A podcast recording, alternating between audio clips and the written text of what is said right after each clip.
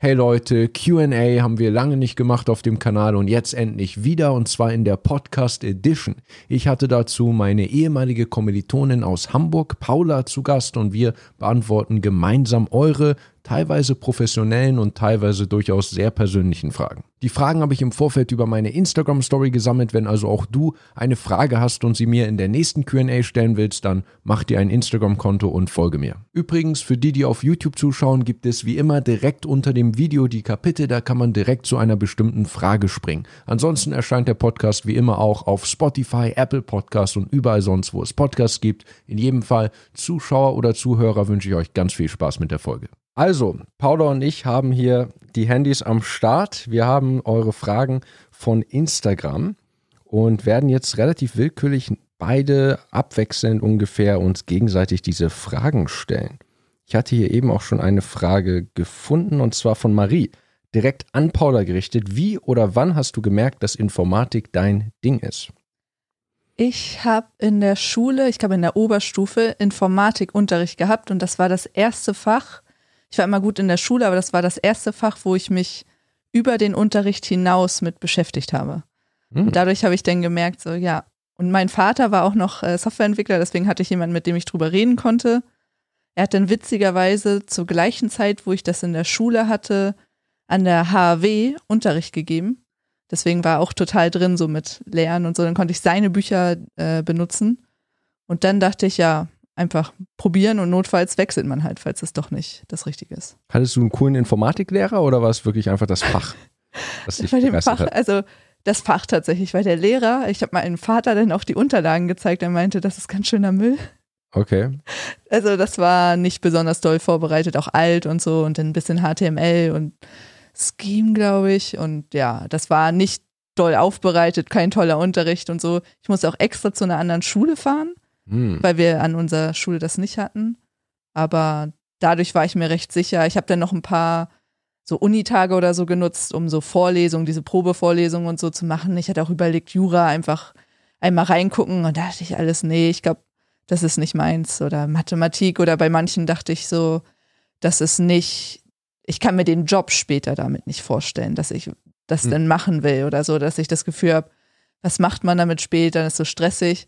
Ich bin auch froh, dass es mir gefallen hat und dass ich das gewählt habe, weil ich dachte, wenn ich von anderen höre, wie stressig das ist und auch wie kompetitiv und alles in anderen Fächern, dann dachte ich so, das ist so entspannt in der Informatik, ähm, dass ich den Stress nicht habe, finde ich richtig gut. Auf jeden Fall kann ich, ich predige das ja auch ständig auf meinem Kanal, was für ein luxuriöses Leben das ist als Informatiker. Hattest du das Fach denn extra gewählt? Bei mir war ja. es Informatik überhaupt kein Pflichtfach, was man ja diskutieren kann, ob man das als Pflichtfach machen sollte. Aber bei, ich hatte mich entschieden, aber eher so aus sozialen Gründen. Ich hatte eigentlich Spanisch und ganz viele meiner Freunde hatten aber irgendwie Informatik und dachte ich, da will ich auch mal rein. Ja. Und äh, du hattest dich dann ja auch konkret entschieden, Informatik als Schulfach zu machen. Genau. Ich würde zu der Frage jetzt noch ergänzen, äh, man sagt ja immer, es ist so ein bisschen dieser Faktor, dass Mädchen, junge Frauen äh, vielleicht so ein bisschen abgeschreckt sind, weil Informatik so ein Männerklischee ist. Hattest du das irgendwie, ist, ist dir der Gedanke gekommen? Also mir war es dann bewusst in der Schule nicht. In der Schule war es gut gemischt, da haben alle, mhm. also da war, haben das alle so, ja, war interessant, ne? Man wusste ja, es ist wichtig und so, dass das ein paar auch Mädels gewählt haben. Bei dem Studium war mir dann bewusst, das wird so sein, dass da ganz viele Jungs sind und so und gleich auch beim Ankommen, O E und so, da war, also Orientierungseinheit, da hat man sofort gemerkt und dann wurde einem auch gesagt, irgendwie zehn Prozent Frauen und so und dann auch immer dieses klassische, oh hier, äh, Mädel, was, so ungefähr, was hat dich zur Informatik getrieben? Man wird dann ja. immer darauf angesprochen und dann auch so von wegen, auch so dumme Sprüche, von wegen, ja, so von wegen, äh, du siehst doch gut aus, warum, oder so ungefähr, du hast es ja gar nicht nötig oder warum, warum bist du in, in der Informatik und solche komischen Sprüche oder Echt? So, ja, ja, sowas hat man auch gehört. Wow, okay, spannend, ja, also ich, ich, man kann sich das, ich glaube, man kann sich das als Mann immer nur ansatzweise vorstellen, ja. was einem da an, als Frau alles begegnet. Finde ich interessant, dass du sagst, dass es quasi in der Schule noch besser war, das ist ja eigentlich ganz cool. Ich denke nämlich immer, dass das Problem relativ früh schon anfängt, dass man irgendwie so, dass es diese Klischees gibt und mhm. sich vielleicht Mädchen abgeschreckt fühlen, aber es scheint ja in deiner Schule zumindest gut funktioniert zu haben. Ja, nee, da hatte ich nicht das Gefühl. Ich hatte auch das Gefühl, so Natur, also bei allen Fächern, dass das gut durchmischt war. Aber vielleicht bin ich auch nicht die Richtige, also dass ich das irgendwie das Gefühl hatte, dass mich das abschrecken würde. Ähm, dass man eher manchmal dann negative Sachen gehört hat von Studiengängen, wo es auch andersrum war, wo ganz viele Frauen mhm. sind oder so, dass das auch dahingehend auch mal schlecht sein kann. Aber ich, ich habe darüber nicht, bei der Wahl des Studienfachs habe ich nicht darüber nachgedacht. Finde ich toll, ja. Finde ich klasse. So soll es sein, das wäre das Beste, wenn es komplett einfach egalitär ist. Kommen, glaube ich, vielleicht auch noch Fragen dazu. Hast du eine Frage, die du vorlesen willst? Äh, ich habe von M X R C X L, äh, was war die schwierigste Zeit im Informatikstudium, also stofftechnisch? Die Frage. Stofftechnisch. Schwierig zu sagen. Ich muss sagen, ich hatte das Glück, relativ gut durchs Studium zu kommen. Ich bin in den meisten Modulen äh, ganz gut aufgestellt gewesen. Ähm, ich, also die erste Klausur, die erste Klausur habe ich ja direkt, bin ich ja direkt durchgefallen. Ne? Also es war mein, mein ja, Informatik im Kontext, Econ zwei. Das war so eine Klausur damals bei Frau, Frau Schirmer, die hat die schon sehr streng gemacht. Und äh, ich hatte das so ein bisschen abgetan, so ein bisschen arrogant abgetan. Das ist ja ein Laberfach, da kann man irgendwie äh, irgendwas hinschreiben und man äh, besteht, und das war ja überhaupt nicht so. Das war so eine Klausur, da wurde eine PowerPoint-Folie aus der Vorlesung gezeigt, nur in jeder Sprechblase stand halt einfach nichts. Man musste es genau so hinschreiben, wie es in der Folie stand. Und dann noch einfach auswendig können. Die Multiple-Choice-Aufgaben, die Minuspunkte gebracht haben, was jetzt prüfungsrechtlich gar nicht mehr geht. Ja. Das wäre, würde gar und, nicht mehr. Und die, bei denen man, wenn man auch so zwei Drittel wusste, trotzdem sogar es falsch hatte und einen Minuspunkt gekriegt hat. Das ja. war ja nicht so äh, nach dem Motto Multiple Choice, du hast A, B, C, D, E, da waren irgendwie fünf Statements und dann äh, Antwort eins, A und B sind richtig. Antwort zwei, A und B und C sind richtig. Ja. Und wenn man dann wusste, dass A und B richtig sind und das angekreuzt hat und das stimmte, hat man sogar einen Minuspunkt bekommen, weil auch noch C richtig war. Also es war wirklich, wenn man, es war wirklich quasi, wie, wie kann man eine Klausur machen, um möglichst viele Leute durchfallen zu lassen. Und äh, das war, glaube ich, die schwerste Zeit. Das ist nämlich auch oft so im Studium, glaube ich, für viele. Bei manchen ist es dann eher Mathe als vielleicht Informatik im Kontext, aber dass man gerade am Anfang des Bachelorstudiums natürlich die Fächer, die man einfach machen muss, und später die Fächer, für die, zu denen man sich entscheidet. Ich glaube auch dieses, bei mir war das zumindest so ein bisschen sich finden, so wie, also bei mir war das auch noch so in der Oberstufe. Ich war der erste Zwölferjahrgang, also zwölf Jahre Schule nur, und wir wurden zusammengemischt mit denen, die dreizehn Jahre haben. Mhm. Und dass man dann gemerkt hat, man muss erstmal finden, wie ist man im Vergleich zu den anderen. Und beim Studium hatte ich auch das Gefühl, man muss erstmal gucken, wo ist man, was muss man machen, wie lernt man an der Uni anders als in der Schule gegebenenfalls und so. Und dass man merkt, so das erste Semester ist tendenziell nicht so, bei mir zumindest eher nicht so, also waren auch gute Noten bei, aber dass ich gemerkt habe, ich musste mich erst finden und einpendeln. Ja. Und dann ab dem zweiten Semester wusste man so, ja, was kommt, wie macht man das, wie bereitet man sich vor und so weiter und so fort. Ja, auf jeden Fall. Und äh, warte, jetzt habe ich gerade gedacht, äh, wie erster, erster Jahrgang, ich war ja, wir sind doch der gleiche Jahrgang, wir haben ja zusammen angefangen, aber du hast ja ein Jahr in Kanada gemacht. Ja. Ist jetzt überhaupt keine Frage, weil die Leute das ja nicht wissen können, aber deswegen frage ich dich das einfach mal. Ähm, erzähl doch mal kurz in ein paar Sätzen, ähm, wie hattest du dich damals entschieden, erstmal ein Jahr nach Kanada zu gehen, Gap Year, und würdest du es empfehlen? Ich bin ja genau das Gegenteil. Ich bin mit siebzehn direkt an die Uni, sehr jung, eine Klasse übersprungen, auch G acht, kein Zivildienst, kein Militärdienst. Ja. Würdest du das den Leuten empfehlen? Auf jeden Fall. Also sofort. Ich hatte einfach, ich habe es mir einfach gemacht. Ich habe halt nach diesem Work and Travel gegoogelt, und dann war halt eine Firma von Travelworks oder so hieß die damals. Ähm, und dann habe ich einfach geguckt, was bieten, welche Länder bieten die an. Und dann war eigentlich nur Kanada, Australien oder Neuseeland. Und ich habe halt gehört, super viele gehen nach Australien. Ich fand es ein bisschen langweilig. Dann war mein Vater totaler Fan von Kanada, obwohl er da noch nie war. Ähm, und ich habe dann einfach überlegt, ja komm, ich mache das. Da hört sich viel interessanter an, Englisch lernen und alles. Und ich habe halt, wusste am Anfang noch nicht, ob ich da auch tendenziell arbeiten werde oder nicht. Oder wie ich es genau gestalten werde. Ich dachte auch, die machen noch mehr mit einem, wenn man mit der Organisation dahin fährt. Aber es war irgendwie so drei Tage vor Ort im Hostel, ein bisschen Lebenslauf angucken und ja, jetzt seid ihr auf euch gestellt. Also das war okay. weniger ähm, geführt, aber ich habe dann einfach das ganze Jahr dieses Woofing gemacht, Worldwide Opportunities for Organic Farming oder so, mhm. wo man auf Farmen arbeitet, also Bauernhöfen äh, und äh, Kost, also Essen und Unterkunft dafür bekommt. Kriegt man kein Geld, aber man kann dann rumreisen, und dann kannst du selber aussuchen, wie oft wechselst du, welche Farm, also wo willst du hin, willst du was mit Tieren, mit Ernten mit was ganz anderem. Da waren auch Leute, die einfach nur ein bisschen Hilfe im Garten brauchten oder so. Es war, je nachdem, wer da, kannst halt filtern nach Ort, und Kanada ist ja so groß. Als ich da war, am Anfang dachte ich, ja, hier, dann kann man da und dahin, und dann siehst du halt die Strecken. Das ist ja völlig, das sind ja, als wenn du in ein anderes Land in Europa mhm. reisen würdest. Das war dann ungewohnt, äh, dass ich da erstmal finden musste, wo will ich überhaupt hin, und weil man nicht, ich denn auch zu dem Zeitpunkt nicht so Geld hatte, habe ich halt auch tendenziell eher länger an einem Ort gemacht und so. Ich wusste so ein bisschen, was ich noch ausprobieren will, aber ich war eher eine derjenigen, die jetzt nicht nur alle zwei Wochen irgendwie gewechselt hat, sondern auch einmal fünf Monate oder so auf einer Farm geblieben bin. Ja, klingt mega cool, und man lernt Englisch, was ja auf jeden Fall sehr nützlich ist, und äh, man kommt vielleicht dann auch ein bisschen reifer an die Uni als jetzt ja. so ein Jungspund, wie ich das will, und kann vielleicht gelassener. Ich glaube auch, das Krasse ist ja, das ist auch so weit weg, dass du, du bist auf dich allein gestellt. Der Zeitunterschied ist auch so krass, die kann, deine Eltern können dir in dem Moment nicht helfen, die können auch nichts machen und so. Und dass du dann so richtig merkst, ich muss jetzt selber gucken, wie ich klarkomme, und man muss dann auch telefonieren oder irgendwie so einen Kram, den man nicht gerne macht, muss man dann einfach machen, ja. und dann geht's auch.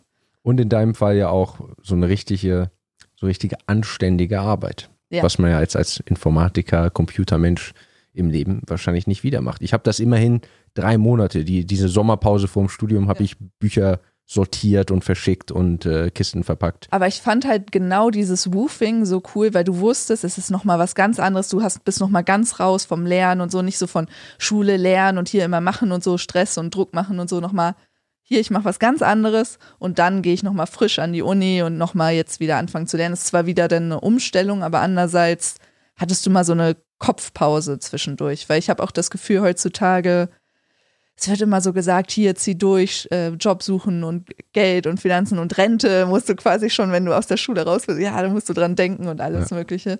Deswegen, gerade für mich, die sich manchmal zu viel Gedanken über Sachen macht, war das genau das Richtige, einmal raus. Und, ja. und ich, der es nicht gemacht hat, empfehle es auf jeden Fall jedem. Ähm, ich meine, mindestens empfehle ich ja auch sowieso immer, möglichst lang zu studieren, und ich glaube auch dieser Stress, so mit siebzehn, achtzehn den Bachelor machen, äh, also anfangen und dann drei Jahre durchziehen und dann ins Berufsleben, bis man umfällt, halte ich auch überhaupt nichts von. Ist ja sehr, immer sehr cool. Im Nachhinein sagen ja viele, ne, lass dir lieber Zeit und so, währenddessen sind alle ja. so. Bimbau zwei, Frage an Paula, war Niklas damals schon ein Rhetorikgott? Ich kann mich nur daran erinnern. Also du bist auf jeden Fall aufgefallen. Ich weiß auch, dass dich ganz viele kannten. Du hast ja dann auch so, ähm, wie hieß das damals, mit diesen Blitzvorträgen und allem möglichen. Kunterbuntes Seminar? Ja, genau, genau. Da weiß ich noch. Und ja, du warst ja der Facebook-Ersti. Das ist ja doch das Witzige, äh, dass du dann tatsächlich bei Facebook gelandet bist. Das ist jetzt voll der Insider-Joke. Ja. Aber ja, ich hatte auch das Gefühl, dass ich so ein bisschen, ja, Aufmerksamkeit hat mir wohl immer gut gefallen. ähm, aber ich nehme das einfach mal als Positives. Ich nehme das als Positives. Das ja, ist ein bisschen doch. Wie ein bunter Hund. Ist ja, ich glaube, gerade in der Runde von den Informatikern, wo viele introvertiert waren und so, da fällst du halt automatisch auf, wenn du halt ne, selbstbewusster und mehr redest und alles Vorträge halten möchtest quasi und so. Aber das ist, glaube ich, damals auch schon so gewesen. Aber ja. Cool. Frage... Wenn du eine äh, Lieblingsfrage hast, kannst du mich eine Frage fragen.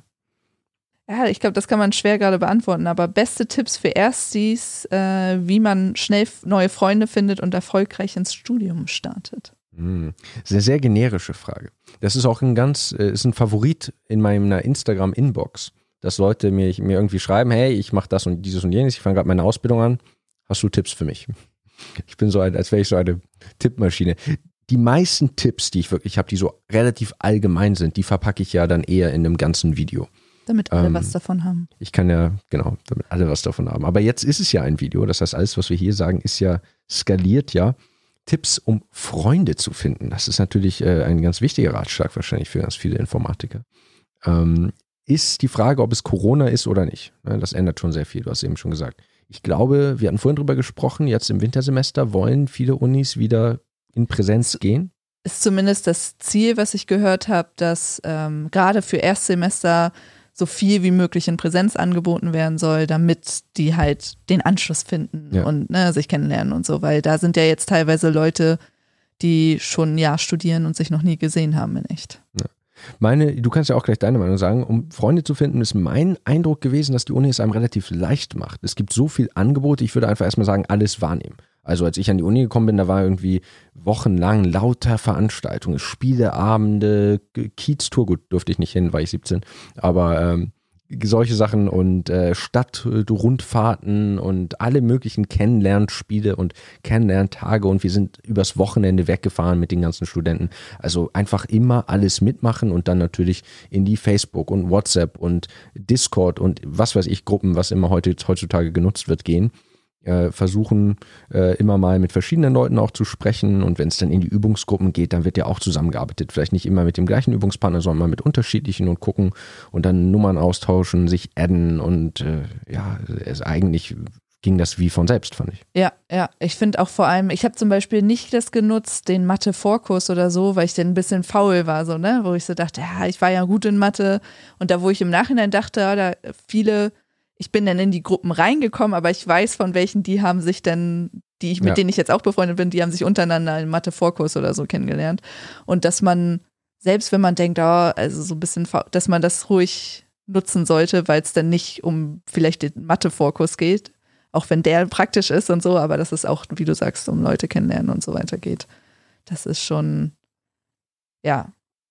schon wichtig und selbst wenn man nicht gleich am Anfang, also ich hatte Glück, dass ich viele von meinen richtig guten Freunden quasi in der Orientierungseinheitswoche kennengelernt habe, mhm. sofort oder halt dann über diese engen Freunde und ein paar, die man dann erst im Laufe der Zeit gefunden hat, die sind dann da mit reingerutscht, also die hatten am Anfang irgendwie eine andere Clique und dann im Laufe des Studiums haben sie gemerkt, so die sind nett oder so wie man es in der Schule manchmal hat, dass man Man kommt mit welchen richtig gut klar, macht was mit denen viel und dann nach der Schule ist sofort, ja, jetzt ist, war halt so eine Zweckgemeinschaft in der Zeit in ja. der Schule, weil man da nur einen kleinen Kreis von Leuten hat.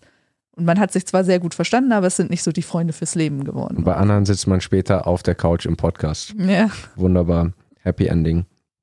Äh, Jan sagt, Niklas hatte sehr gute Abschlussnoten an den Schulen und der Uni. Was ist mit Paula? Und irgendjemand anders, Johannes, fragt auch, was war Paulas Bachelorschnitt? Also auf eins Komma sechs, glaube ich, oder so. Schule war auch irgendwie in dem Dreh, glaube ich. Und Master war dann sogar nochmal eins Komma drei oder so. Also insofern. Fandest du das Informatikstudium schwierig im Vergleich zur Schule? Kommt auf das Fach drauf an, habe ich das Gefühl.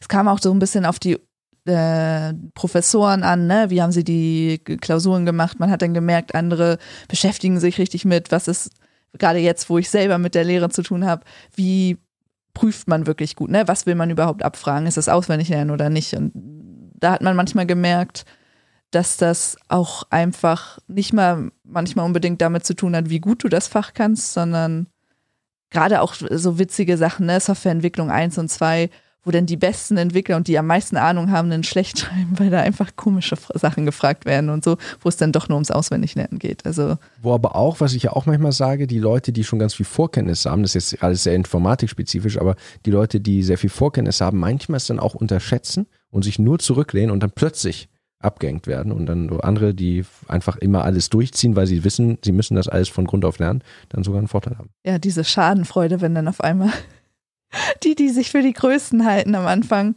ähm, dann merken so, ja, nee, sie haben doch nicht so viel ja. Ahnung, weil sie denken, also das ist ja auch immer so in der Softwareentwicklung generell, dass man, es gibt sehr, sehr viele Leute, die etwas programmieren können, so dass es läuft, aber langlebig und ne, gute Qualität, so damit, dass dann auch andere mitarbeiten können und so, das ist halt nochmal eine ganz andere Nummer. Und ja. das damit sich zu beschäftigen und so, dass das, deswegen kann auch jeder, das ist ja auch immer hier drin auch eine Frage gewesen, kann man auch, wenn man keine Kenntnisse hat und so, das machen. Ja, ich kannte auch das bisschen, was ich in der Schule da gelernt habe, das ist, äh, kann man vergessen. Also, also das war Und vor der Mathematik sind am Ende eh alle gleich. Das ist immer, ich habe mich immer einfach in die Theoriemodule gestürzt. Ja. Ich konnte jetzt nicht so gut programmieren, als ich an die Uni gekommen bin, aber dann auch die krassesten Programmierer und Hackerkinder verzweifeln dann in der Mathe-Vorlesung. Da ist plötzlich ein ganz äh, ja, level playing field. Ist ja auch, ich hatte auch oft das Gefühl, dass Leute denken, ähm, so ungefähr, ich höre es einmal in der Vorlesung und dann muss ich es verstanden haben, dann muss es sofort funktionieren. Und wenn es nicht funktioniert, dann habe ich dann ist das nicht meins und so. Nee, es ist okay, dass man sich hinsetzen muss, das nach- und vorbereiten muss und so, mhm.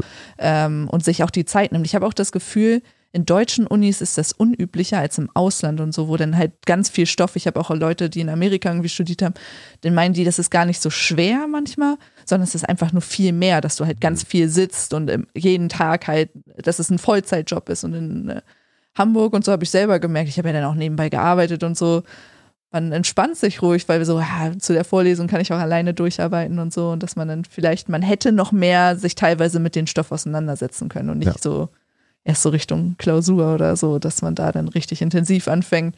Ich weiß auch so oft, dass man dann am Ende des Semesters sich dann halt mit dem Stoff auseinandergesetzt hat und dann auf einmal sowieso, dass du manche Sachen dann erst verstanden hast und denkst so, ja, hast dich anscheinend im Semester nicht genug ja, damit beschäftigt. Absolut. In der Klausurenphase fand ich, man lernt man eigentlich am meisten. Ja. Die ganze Vorlesungszeit über. Eigentlich traurig. Irgendwie passt ja. es irgendwie gut genug, gut genug, um die Hausaufgaben zu machen, und dann in der Klausurenphase denkt man plötzlich, oh, ja, da muss man sehr. Da, da, das ist aber auch das Interessante. Ich spreche ja viel auch so von Active Recall und sich aktiv testen, und habe das aber selbst natürlich auch nie wirklich effektiv letztlich hundert Prozent perfekt gemacht. Ja. Das merkt man, wenn man für eine Klausur lernt, dann zwingt man sich zum ersten Mal, es wirklich zu verstehen, weil man weiß, jetzt muss ich. Eigentlich oder müsste man viel mehr Tests haben. Ja, oder auch dieses, dann bist du halt auf einmal in der Gruppe, ne, mit dem gegenseitig erklären und was an Whiteboard machen oder keine Ahnung, ne, und dann ist ja dieser Effekt, dieses, wenn du es erklären kannst, dann hast du es richtig verstanden und so. Deswegen, wir hatten ja diesen sehr coolen Mathe-Professor André, der hat ja immer Probeklausuren geschrieben. Der hatte ja. zwei Klausuren während des Semesters und dann eine Abschlussklausur am Ende geschrieben. Aber da, das war ja eine Bonusklausur, es war Bonusklausur. ja nicht mal eine Probeklausur. Die hat dann sogar Punkte gegeben. Ja, ja, genau, wenn du die bestanden hast, dann hast du beide, wenn du beide bestanden hast, hast du eine Note besser bekommen oder so. Also so, dass es sich richtig gelohnt hat. Das ja. war so, der war so genau das Gegenteil. Der war wirklich so ein Prof, der wirklich wollte, dass die Leute es verstehen und äh, ja, durch die Prüfung ja, kommen. Ja, ja, ja. Das Einzige, er war noch der Einzige mit Overhead-Projektor. Overhead-Projektorfolien, genau, ganz klassisch. Das hat mich auch begeistert, als ja, ich da angekommen ja. bin. Aber ey, ich würde mir diese Vorlesung heute gern noch und auch gerne mit Overhead-Projektor anhören. Also es war super. Das Medium hat nicht geschadet. Nee, nee. Oh, hier ist eine Frage von Doktor Medizin. Was ist das Beste an der Uni Hamburg? Schwierige Frage. Das ist also eine, eine kurze Liste. Nee, und Uni Hamburg ist ganz toll. Ähm, äh, schöne Uni. An der Informatik, muss ich sagen, hat mir besonders gut gefallen, dass wir tatsächlich da draußen in Stellingen sind. Wenn man das anderen Hamburgern erzählt, dann sagen die immer, oh Gott, Stellingen. Da haben wir vorhin erst drüber gesprochen, aber wenn man, äh, ich fand das ganz nett. Der Informatik-Campus ist so ein bisschen ausgelagert. So wie so eine eigene Uni. Und das hat so ein Das macht das, das hat so ein Familiengefühl gehabt. Wir so, die Informatikfachschaft unter uns, das war eigentlich nett auf eine Art und Weise. Hat mich auch an meine Schule damals erinnert, so ein bisschen so eigener Campus, also so, dass man alle so ein bisschen vom Sehen, meine Schule war nicht besonders groß, aber dass man alle irgendwie die meisten vom Sehen kannte und so ein paar neue Gesichter sind immer da. Aber ich fand's auch nett. Und im Master, da hast du ja nicht denn gemacht in Hamburg, aber da waren ja dann auch die Vorlesungen, da musstest du quasi kaum noch pendeln. Ja. Weil dann die Gruppen kleiner waren und da war der Vorlesungssaal und so klein genug. Und äh, die Informatikstudiengänge konkret an der Uni Hamburg sind eigentlich auch ganz cool. Wir haben eine breite Auswahl. Und auch was alle anderen Studiengänge angeht, hat man ja immer den Vorteil, dass die Uni Hamburg in Hamburg ist. Und Hamburg ist eine coole Stadt. Und ich denke eh beim deutschen Universitätssystem, das ist so egalitär, da würde ich eh nicht so stark nach der Uni oder Uni-Reputation unbedingt auswählen. Da würde ich eher wahrscheinlich ins Ausland gehen, wenn ich so irgendwie eine ganz tolle Spitzenuni mit ganz internationalem Ruf sein soll. In Deutschland würde ich auch überlegen, in was für eine Art von Stadt möchte ich gerne wohnen. Und ja, das ist Hamburg natürlich schon sehr, sehr weit vorne, wenn nicht Platz eins. Ja, ich finde aber auch, was ich so mitbekommen habe dann in der Informatik, dass viele Bachelor kannst du halt quasi überall machen, weil das noch sehr allgemein gehalten ist, und dann im Master, wenn du wirklich einen Bereich hast, der dich richtig interessiert, vielleicht sogar, wenn du den Doktor machen musst, aber nicht mal, wenn du jetzt I T-Sicherheit oder irgendwas, so eine Nische hast, wo du sagst, genau da will ich tiefer reingehen, dass du dann für den Master guckst, welche Uni ist für diese Nische bekannt, weil das viel aussagekräftiger ist, weil der eine, wie du sagst, Graphen, äh, hier, was habt ihr ähm, in der Mathematik gehabt? Graphentheorie. Graphentheorie, dafür ist ja Uni Hamburg sehr bekannt. Welt, Weltklasse auf genau. jeden Fall. Genau. Und wenn man das jetzt hätte machen wollen, dann wäre man halt extra nach Hamburg gekommen für den Master, dann um ja. sich das anzugucken und so. Und andere Sachen auch, dass man da dann Genau, also was die einzelnen Departments und die einzelnen äh, Lehrstühle wieder angeht, da kann man auch gar nicht sagen, die Uni hat diesen oder jenen Ruf oder so oder so gut, da muss man wirklich individuell gucken. Apropos, du hast eben Doktor gesagt und Kevin Kromig, äh, O G Kevin Kromig, fragt, was ist Softwaretechnik? Denn in der Insta-Story habe ich gesagt, Paula macht ihren Doktor in Softwaretechnik. Erzähl. Ja, jetzt auch so, ne? Ähm, generell, also das, ich glaube, das ist auch so wie so Engineering. Man kann sehr viel Sachen dazu packen, aber es, es geht, glaube ich, auch so um diese Softwarequalität. Wie entwickelt man gut Software, dieses Langlebigkeit auf der höheren Ebene, Softwarearchitektur, kennen vielleicht auch viele nicht, dass man auch in, auf der Codebasis, wie bei Häusern, sich eine Architektur überlegt, wie soll das äh, aufgebaut sein, wie interagiert das alles, so dass man leicht neue Änderungen einbauen kann und äh, andere, neue Leute das besser verstehen und so. Da spielen ganz, ganz viele Sachen rein. Und dann auch sowas wie Testen, Code-Review, äh, so dass andere rübergucken. Alle diese ganzen Sachen vorher, ähm, Requirements. Ähm, Voraussetzungen. ähm, aufschreiben, ne? Was, was möchte man genau, was möchte der Kunde genau und so. Wie man das alles macht, dokumentiert. Alle diese Sachen spielen da mit rein. So.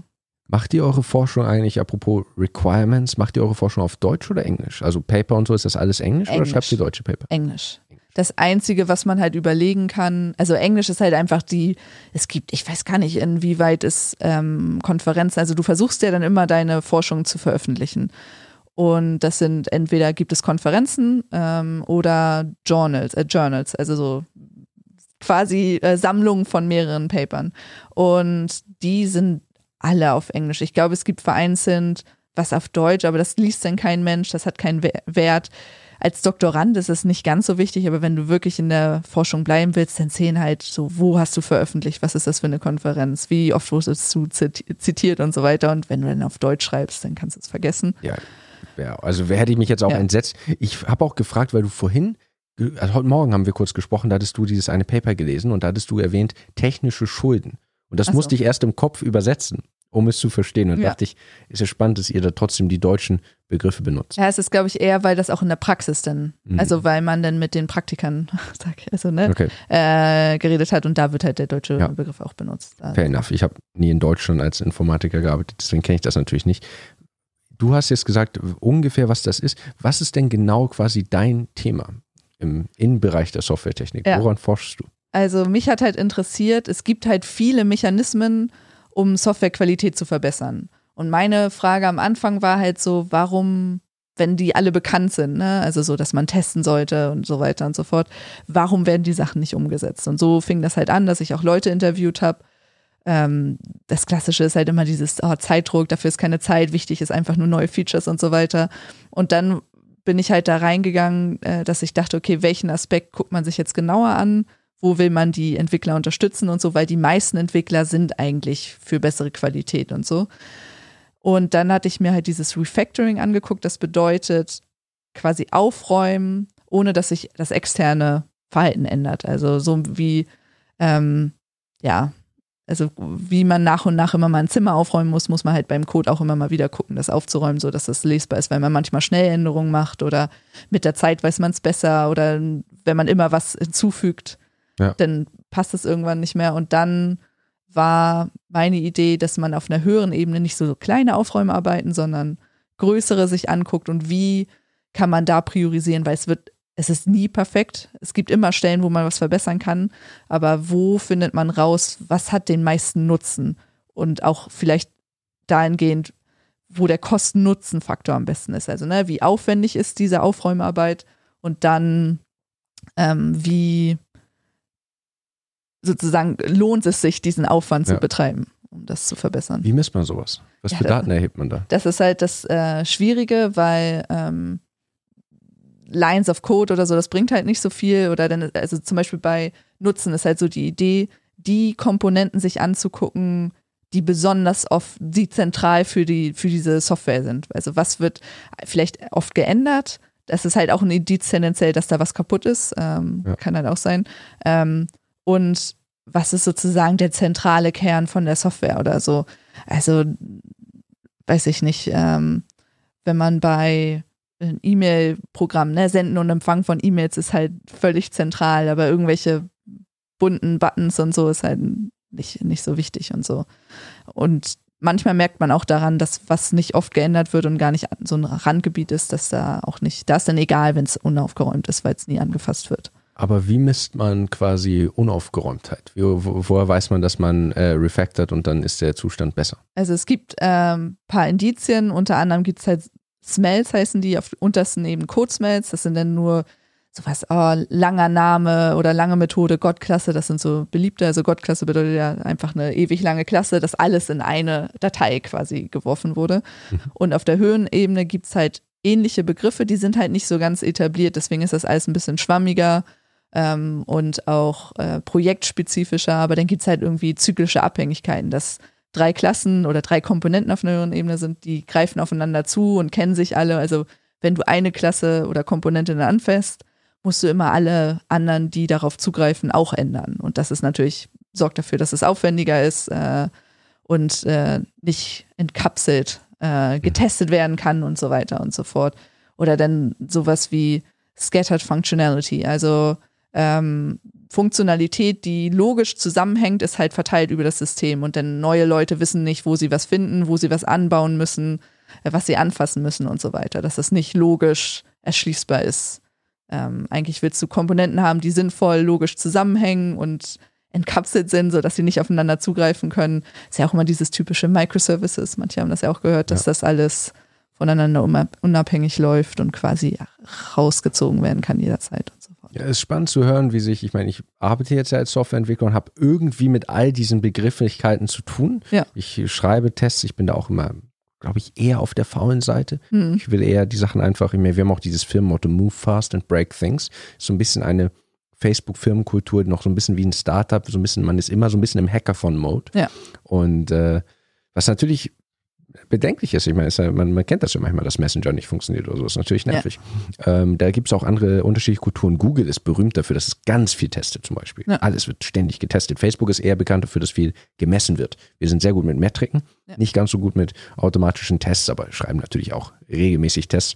Und äh, diese ganzen ja, Refactoring, Code Smells, das ist einem alles so aus der Praxis bekannt, aber spannend zu hören, dass es dann Leute gibt, die quasi theoretisch, akademisch sich nur damit so in Isolation beschäftigen. Wie ist die Zusammenarbeit zwischen Wissenschaft und Industrie? Es ist ja was sehr, sehr, sehr Praktisches. Ja, ja, das Problem ist auch manchmal, ähm, dass da der, Prax- also der Praxisbezug fehlt oder dass man dann gucken muss, ja, was ist überhaupt umsetzbar? Ne? Es ja. kann das tollste, die tollste Idee sein, wenn das halt zeitlich nicht schnell umsetzbar ist, dann fliegt es runter. Ne? Also so, dass man, genau.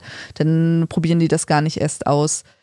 Es kann halt auch andersrum sein, dass dann, wenn bei der Praxis, die in der Praxis merken, oh, das, das tut weh oder ne, es ist besonders, dass die dann, die können halt Geld raufschmeißen oder wie man so schön sagt, oder dass dann ne, eine große Firma wie Google sagt, oh, das müssen wir jetzt angehen und dann zack, haben die auf einmal eine Lösung da, wo die ähm, ewig schon am Suchen sind oder ne, das ist immer, ja, kann halt schwierig sein, denn oder dass die dann auf einmal eine Lösung haben. Nächste Frage.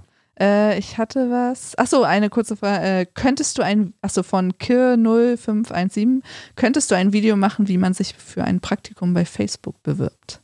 Wie man sich dafür bewirbt? Ich habe ja ein Video über diese Praktika gemacht und ich habe auch schon ab und zu jetzt mal Nachrichten bekommen von Leuten, die sich anhand dieses Videos beworben haben und mir dann in unserem, im internen Workchat schreiben, hey, ich bin jetzt bei Facebook, hallo Kollege, ich habe nur wegen deines YouTube-Kanals bin ich überhaupt die, auf die Idee gekommen, mich zu bewerben. Das finde ich immer total cool. Ähm, es gibt, ich habe ein Lebenslauf-Video gemacht, das ist vielleicht fast das Wichtigste da. Ansonsten geht man auf facebook.com slash careers oder so und bewirbt sich. Aber ich denke mal, dass viele auch, also vielleicht nicht nur für das Praktikum, sondern auch später Beruf, ich glaube, man will immer so viele Informationen wie möglich sammeln. Ja. Also wenn die, wenn du dann genau sagen kannst, so der Schritt und der, das wollen wahrscheinlich einige hören, dass ja. sie genau wissen, worauf sie sich einlassen und worauf sie sich vorbereiten können. Ja, ja, vielleicht werde ich in dem Bereich nochmal ein bisschen was machen. Genau. Dann kann man mit einem Physikstudium Data Scientist werden von Amor R Z. Ja, kann man auf jeden Fall. In meinem Team.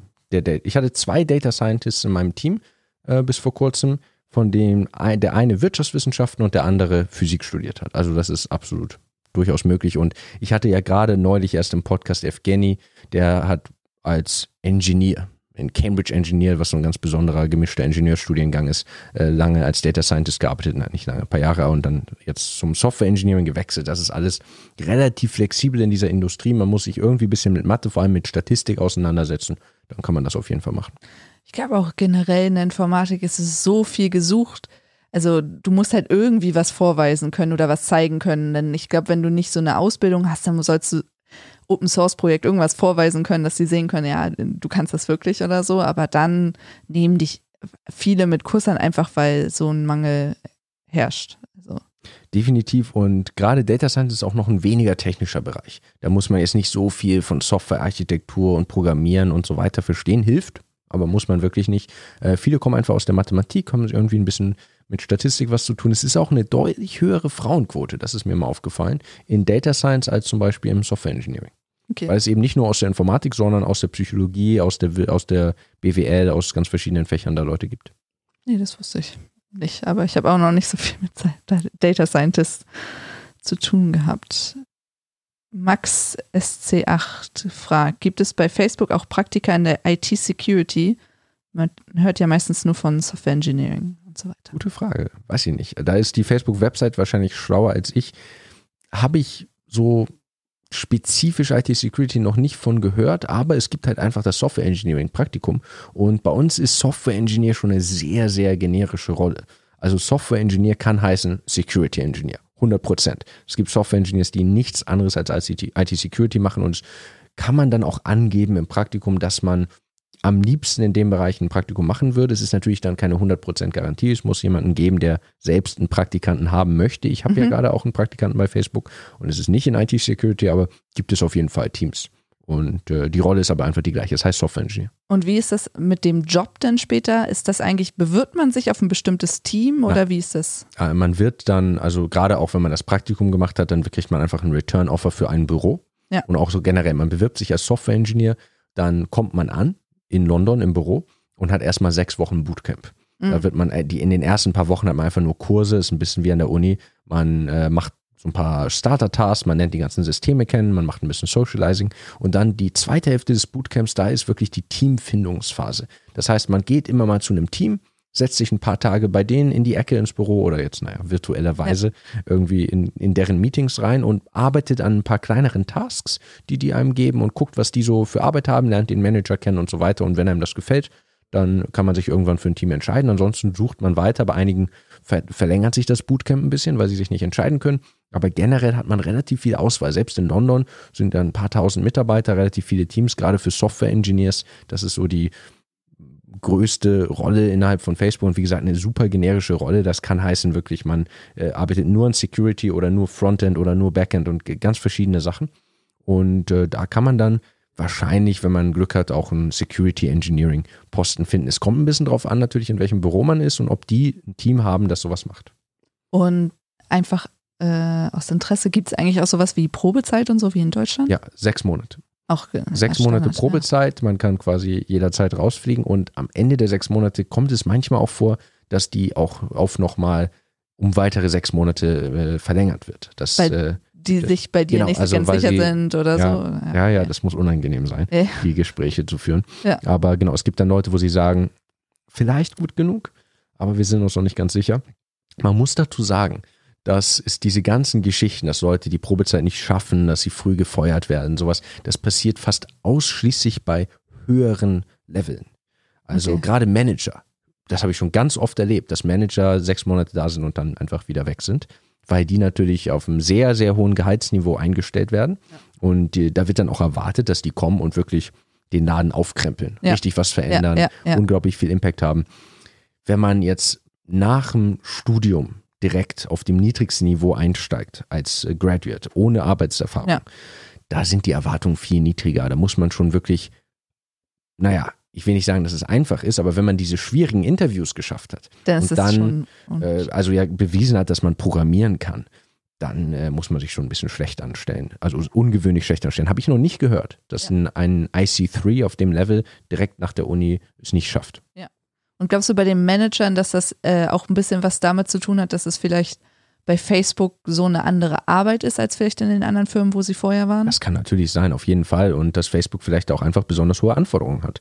Das ist, äh, das, äh, entweder ist es anders, vielleicht ist es anspruchsvoller, ist schwer zu sagen. Aber man kann sagen, je höher das Niveau, desto eher wird man gefeuert.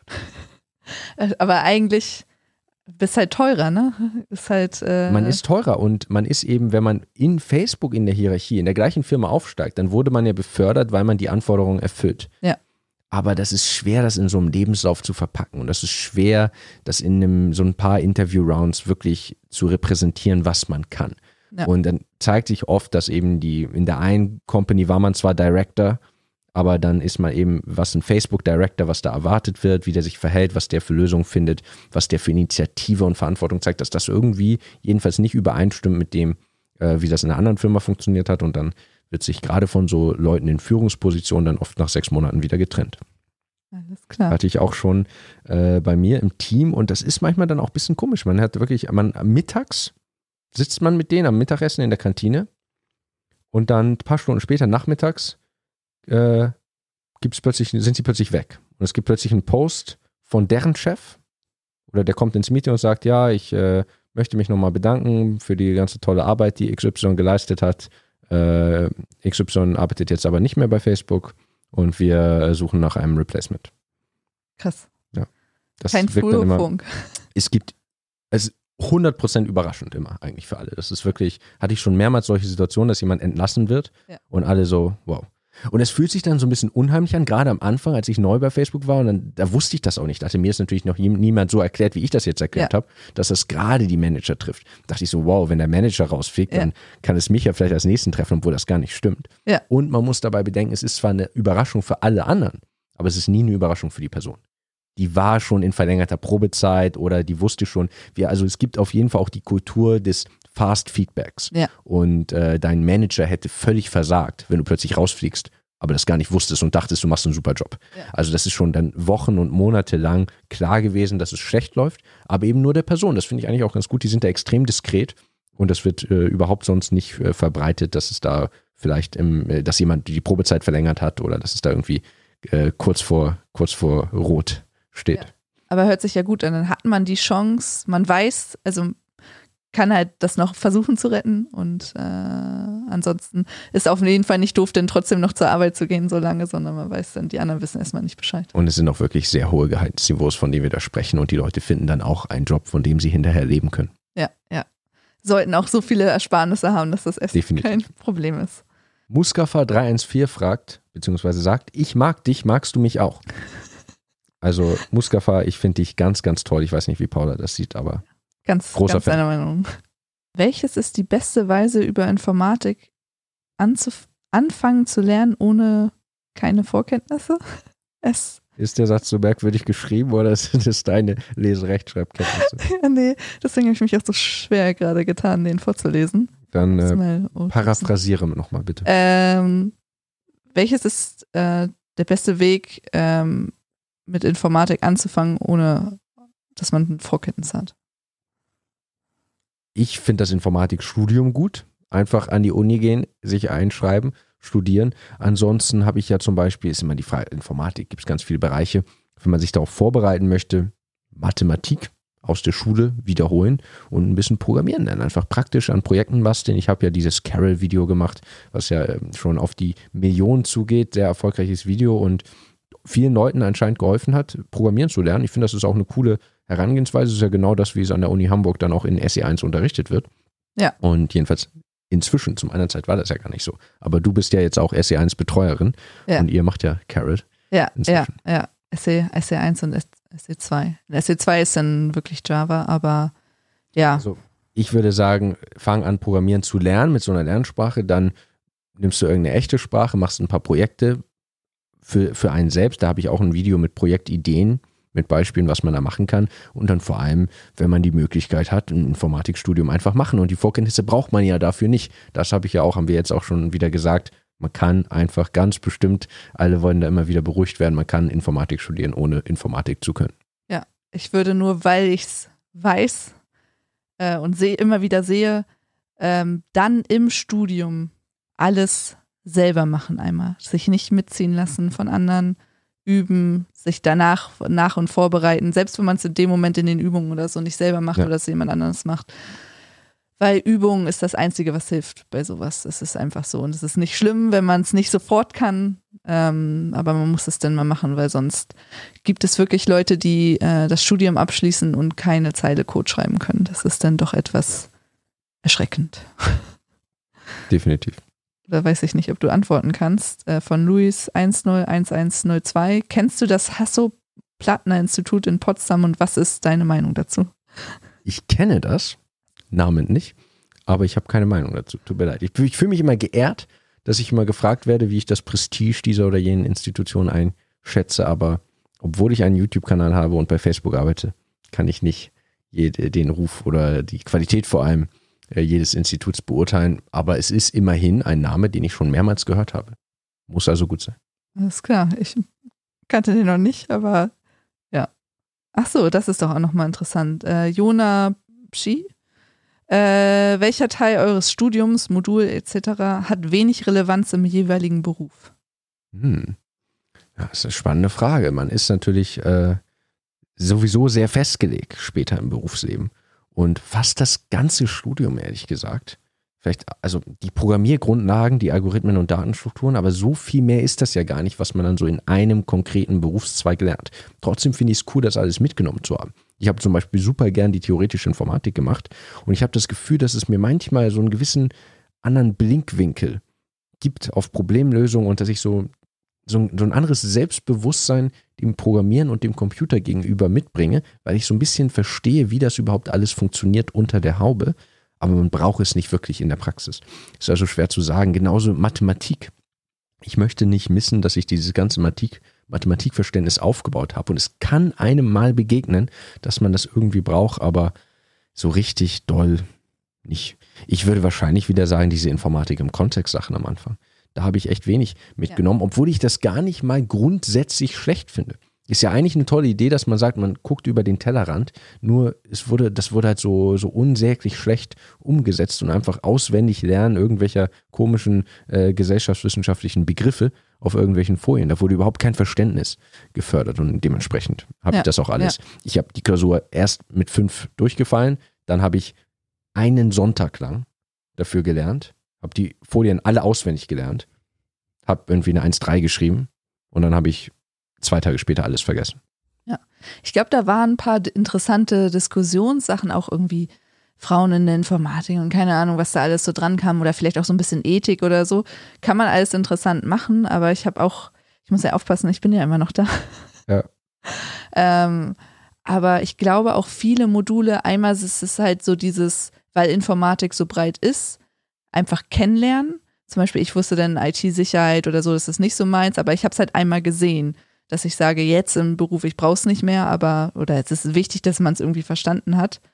Ähm, und ich glaube auch so formale Grundlagen der Informatik und so, ich glaube, es ist unglaublich schwer zu wissen, wie viel davon du nachher brauchst oder wie wichtig das denn doch war, was dir fehlen würde, wenn du es nicht äh, gemacht hättest. Ja, weil das alles so Teile und Puzzlesteine eines Gesamtinformatikverständnisses ja, sind. Ich würde da aber auch ehrlich gesagt nicht überoptimieren. Ich würde jetzt nicht die ganze Zeit überlegen, was brauche ich später, was brauche ich später. Dann macht man eh was falsch, wenn man das Studium ja, für später macht. Man sollte Informatik studieren, weil man daran Spaß hat und weil man Informatiker sein will, nicht weil man später als Softwareentwickler arbeiten möchte. Die Idee ist ja auch, dass du nach dem Studium ist ja auch genauso die Frage, welche Programmiersprache lernt man im Studium und so. Die Idee ist ja, dass du die Konzepte so lernst, dass du dir danach jede beliebige Programmiersprache aneignen kannst oder alles selber aneignen kannst. Dass du halt dich ähm, kritisch mit den Sachen auseinandersetzen kannst, ohne dass das halt ein Professor oder so vorbereitet hat. Insofern. Übrigens beim Thema Econ-Vorlesung, da hast du gerade gesagt, dass da so Gastbeiträge waren. Das war ja auch noch so nach dem Motto, wie kann man das möglichst streng gestalten? Da war so eine Frau, die hat so eine Gastvorlesung gehalten. Ich war, glaube ich, nicht da. In Vorlesung ist normalerweise keine Anwesenheitspflicht an der Uni. War bei uns auch nie. Aber an dem Tag hatten sie auch extra vorher gesagt, kommt, denn wir haben die Frau extra eingeladen. Kann ich irgendwie auch verstehen. Ist ein bisschen peinlich. Lehrerhörsaal, wenn da jemand eingeladen ist. Ja, war ich aber dann nicht da. Und dann haben sie aber alles wirklich so durch die Hintertür, die Anwesenheitspflicht. Da kam in der Klausur ja wirklich eine, eine Frage. am so und so vielten war Frau so und so bei uns zu Gast. Waren, was waren ihre Thesen? Ja, da dachte ich auch so, ja. Ist halt zu spät, ne? Ja, also wenn auch. Das so eine Erziehungsmaßnahme sein soll, dann ist halt, ja, dann ist zu spät. Die Leute kommen dann nicht, die machen nicht nochmal Icon. Ja. Und dann durch. Aber ich kann mich an die Sachen teilweise gar nicht mehr erinnern. Ich habe das dann alles ja ausgeblendet. Ja, aber das, die Sachen weißt du halt teilweise. Also Meta, dass das ja. da passiert ist, aber inhaltlich. Ich habe dann sofort, nichts erinnert. Bei mir war gleich gelöscht von der Festplatte.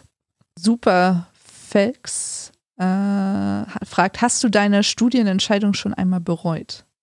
Meine?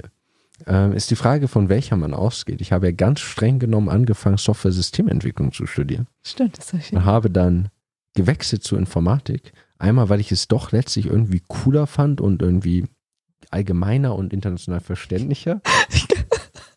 Und ja, Paula, weil ich Softwaretechnik nicht machen wollte. Genau dein, genau dein Fach, genau dein, bei, bei genau deinem Chef, bei genau deinem Professor hatte ich die Softwaretechnik-Vorlesung angefangen. Und habe dann auch gesagt, doch, ich kann das, ich ziehe das jetzt einfach durch. Und dann war ich zwei, dreimal da und dann habe ich den Studiengang gewechselt. Ich kann mich erinnern, so, ja, nee, ich ziehe das durch, kann ja nicht so schwer sein. Ich glaube, es waren nicht zwei, drei Vorlesungen, ich glaube, es war eine. Es war mir einfach zu viel Quatsch, sorry. Ich meine, du machst bestimmt da ganz tolle Forschung, aber irgendwie, ich weiß nicht, dass ich äh, in der Vorlesung, damals war ich aber auch so noch jünger und arroganter und da dachte ich irgendwie, nee, also das ist aber irgendwie das ist ein Laberfach. Es ist ja auch, ich finde auch jedem sein Recht sozusagen, das äh, auszusuchen, was einen interessiert, gerade beim Studium denn, ne, wo es dann nicht, das finde ich auch in Hamburg wirklich gut, dass da wenig, ähm, also viel Wahlpflichtbereich und so ist, gerade im Master, da ist ja nur ein Pflichtfach dann noch und den Rest kannst du wählen. Und das sollte auch jeder entscheiden können, worauf er Lust hat. Deswegen der S S E-Studiengang in Hamburg auch kaum eine Daseinsberechtigung hat. Das Einzige, was cool ist im S S E-Bereich, ist, dass man dieses Industriepraktikum machen kann. Das ist eigentlich, würde ich sagen, rückblickend auch eine ganz coole Sache, dass man das so richtig integriert hat, ein bisschen wie viele Fachhochschulen das machen. Das ist cool. Aber ansonsten ist Software-Systementwicklung, der Bachelor in der Uni Hamburg, eine Vorkonfiguration des Informatik-Bachelors. Aber also man hat quasi genau die gleichen Module, Marketing. Aber man muss einige schon aus, aussuchen. Ja, man hat weniger Freiheit. Das ist Marketing. Ja. Das ist also so einfach, kann man das sagen. Studienplätze. Marketing nach außen und Marketing innerhalb der Uni, damit das Department mehr Studienplätze kriegt. Ja, ja. Das ist auf jeden Fall, ähm, ja, dass die sich das dann ähm, so ein bisschen zurecht schieben.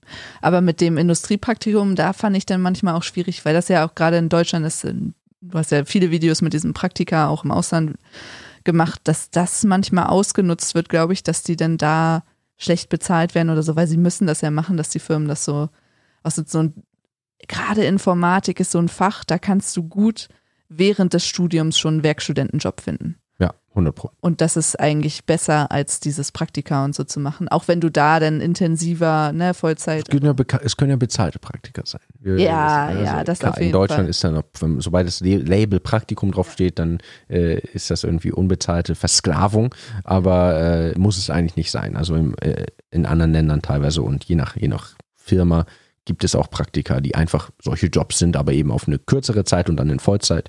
Das ist eigentlich eine coole Sache. Ich finde halt einfach ähm, mit dem Arbeiten, dass du dann halt äh, selber entscheiden kannst, wie viel du davon machst, ne? Bei dem anderen ist halt so am Stück und so sagst du, also ich habe zum Beispiel während des Studiums, ich glaube ab dem zweiten Semester mindestens einen Tag oder so die Woche gearbeitet, also so ein vierhundertfünfzig-Euro-Job war es dann irgendwann und dann ab Master habe ich dann gesagt, okay, ich mache jetzt Teilzeit, habe zwanzig Stunden die Woche gearbeitet und dann sogar sicherheitshalber so auf Teilzeitstudium gewechselt, weil dann hat man, ist halt so, du kannst trotzdem so viel studieren, wie du willst, aber du müsstest nur fünfzehn Leistungspunkte machen statt ja. dreißig. Und dann dachte ich so, ja, dann nehme ich das mit, weil wer weiß, was noch kommt und so, dann habe ich den Puffer, falls der, dass man denn nicht zum Studienbüro oder so gebeten wird, ja. hatte ich letztendlich gar nicht nötig. Ähm, aber ja, das kann man halt alles machen. Ist halt so die Frage, wie viel Stress möchte man sich machen, hat man es nötig oder nicht, äh, aber ich habe immer sehr gerne einfach Übungsgruppen geleitet. Hast du ja auch gemacht. Tutorien geben, ja dann Übungsgruppen alles geben. Das ist, finde ich, der perfekte Studentenjob. Ja, ja.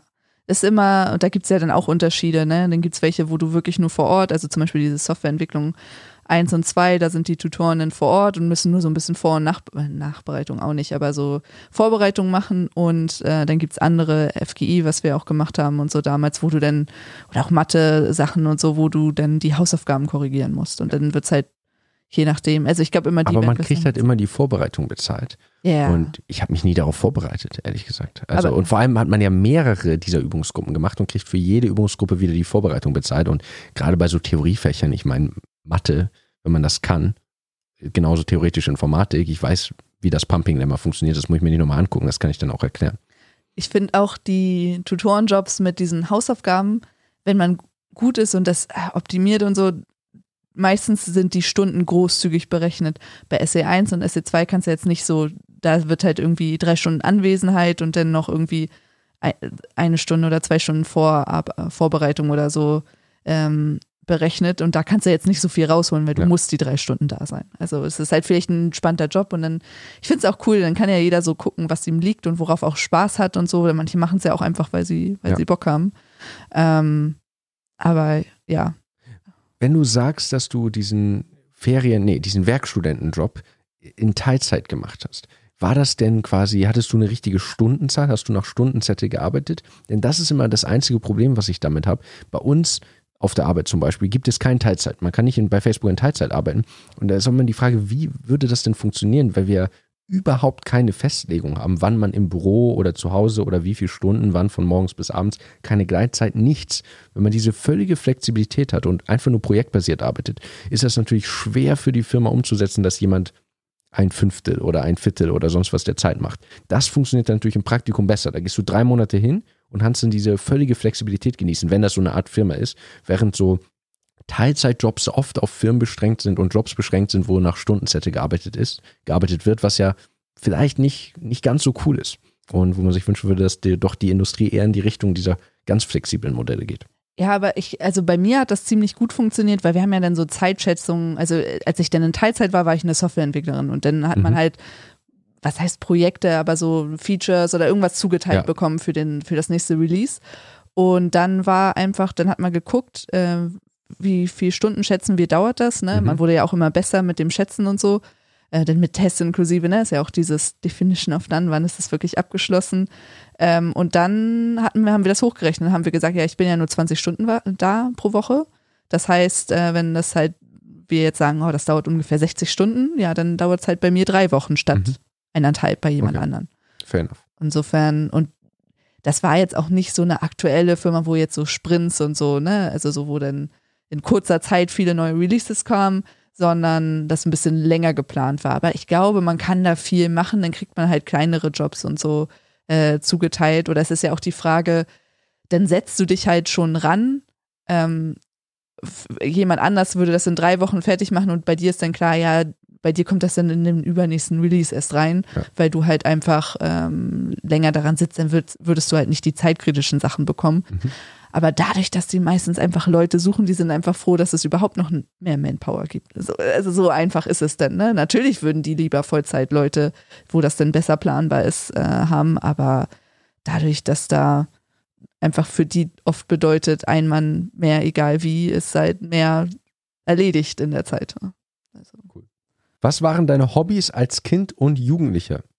Die Frage ist in einem generischen Du geschrieben.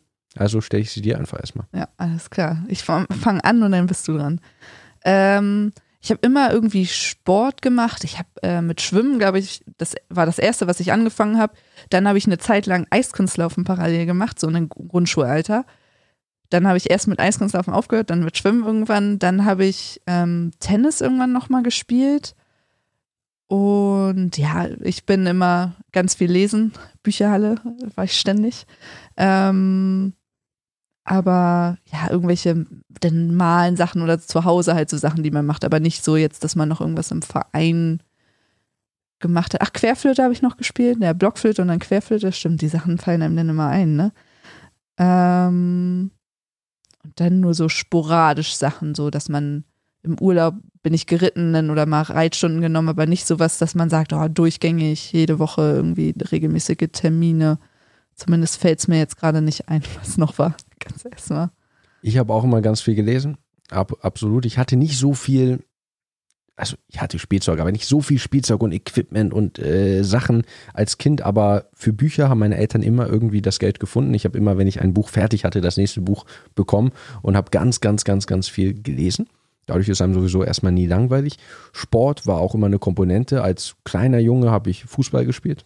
Klassiker. Wie man das so macht, ne? Man, Junge in Deutschland. In den Fußballverein. Habe ich ein paar Jahre gemacht. Ich habe dann irgendwann Tischtennis gespielt im Verein, etliche Jahre. Ich habe mit fünfzehn ungefähr Kampfsport entdeckt. War in so einem relativ großen, gemischten Martial Arts Club in Hamburg. Da habe ich alle möglichen Sachen gemacht. Ich habe ein bisschen geboxt, gekickboxt. Ich habe Wing Chun gemacht ein paar Jahre lang. Ich habe ein bisschen das deutsche Jiu-Jitsu gemacht und später in London dann brasilianisches Jiu-Jitsu ein bisschen entdeckt. Und ja, also diese ganzen Kampfsport-Geschichten, bisschen Fitness und äh, aber schon als Kind Fitness? Ja, also mit, mit sechzehn, siebzehn oder ja. so ein bisschen.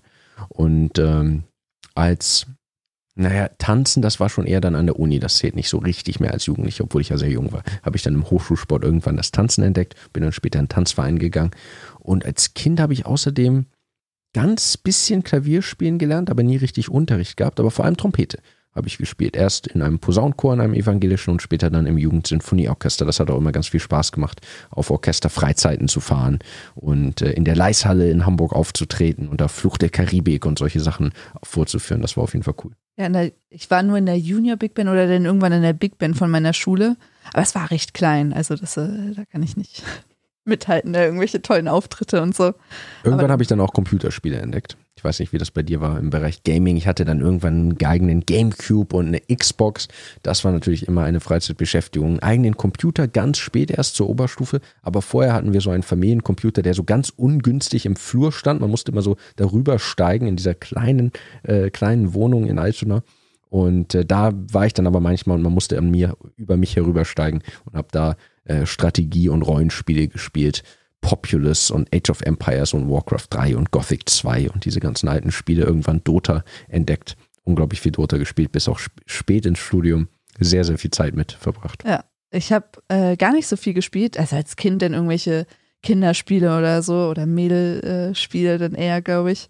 Ähm, ich weiß, dass ich bei meinem Bruder dann immer auch mal zugeguckt habe und so. Oder wir haben dann auch Nintendo gehabt, wo man dann äh, Mario Kart und so gespielt hat. Aber ich hatte auch recht spät dann irgendwie den alten Laptop von meinem Vater und vorher bei uns war so, dass der P C im Schlafzimmer von meinen Eltern war und dann war halt irgendwann, wenn die schlafen gehen wollen, war halt Schluss. Und, ne? Das war dann auch ähm, ab einem gewissen Alter schwierig. Denn, aber ähm, ja, ich war tatsächlich auch immer noch, also Dota habe ich auch ein bisschen gespielt, das war dann auch eher so für mich so ein soziales Ding, weil wir uns dann ja teilweise bei Felix äh, zu Hause getroffen haben. Dota oder Donnerstag. So. Ja, ja, genau.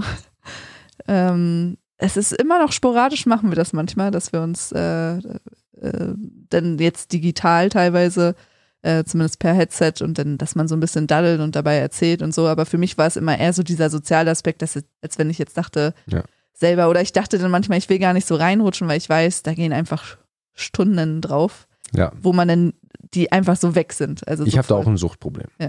ganz ehrlich. Also ich habe äh, bei diesen Diese Rollen-Offline-Spiele, das geht noch, das ist eher ein bisschen wie ein Film gucken, so eine Story. Aber diese Strategie und äh, diese MOBAs, also Warcraft drei und später Dota, da habe ich so viel Zeit versenkt. Und das war für mich auch nicht Spaß, das war schon Sport. Das war schon E-Sport. Ich habe bezahltes Training, Einzelstunden genommen, um darin besser zu werden und habe das sehr, sehr, sehr, sehr ernst, ernst genommen. genommen. Ja, ja, ja. Aber hat natürlich auch irgendwie Spaß gemacht und irgendwie auch cool, dass es geht. Ich gucke auch gerne E-Sports, aber ja, kann mir das diesen Luxus zeitlich auch nicht mehr lassen. Ja, wir waren ja sogar in Hamburg einmal. Stimmt, wir waren zusammen im Stadion und haben Dota geguckt. Ja, ja, das war auch mein einziges Mal, aber da war, das fand ich auch ziemlich cool. Wir waren dann auch, dann hat man auch die ganzen, weil es ja dann in Hamburg war, hat man dann die ganzen Informatikleute natürlich dann auch aus dem Studium und so wiedergesehen, die man ewig nicht gesehen hat, weil sich das dann da das gesammelt ist schon die Szene, hat. Aber es wird weiter in die, ich bin überzeugt, in die breite Masse und Mitte der Gesellschaft Vor, voranschreiten, aber in, ja, in Deutschland braucht es noch ein bisschen. In Korea wird es im ne, Nationalfernsehen übertragen, wenn StarCraft zwei Spiele sind. Da ist es schon ein ganz normaler Sport wie Fußball. Ja, ich habe halt manchmal nur das Gefühl, gerade, also ich merke das selbst bei Dota, wenn ich dann lange nicht dabei war, dass ich dann merke, ich weiß dann manchmal gar nicht, was da genau passiert, weil ich dann nicht weiß. Es weil wird sie auch nicht immer so viel, viel ändern. Das ja, ist das Problem, diese Spiele. Die werden gepatcht. Nicht das so hat wie man bei anderen Sportarten Eben nicht. Da passiert nicht so viel. Dann hört man dann irgendwie, ja, diese eine Regel wurde mal geändert, aber ja. sonst nichts. Ne? Wenn du es einmal verstanden hast, bist du drin. Und bei solchen E-Sport-Sachen kann es halt sein, wenn du dann ja nicht zugehört hast oder so, dass du dann nicht mehr verstehst, was da genau passiert. Aber ja, ich finde es, irgendwie macht es Spaß. Mir macht es auch Spaß, das zuzugucken. Es ist irgendwie so lächerlich, wenn man so denkt, ja, also, aber andererseits, letztendlich ist es nichts anderes, als anderen beim Sportzug zu gucken. Es ist genauso. Es ist irgendwie auch lächerlich, dass Leute auf einen Ball eintreten, damit er in einem Tor landet. Wenn man es so formuliert. Alles, alles nur zum Zeitvertreib. Ja, ja, auf jeden Fall. Äh, La- Lauren Tinft äh, fragt, woher habt ihr die Motivation, im Beruf und in der Uni so durchzustarten? Ja, Paula. Woher? Manchmal, manchmal frage ich mich das auch.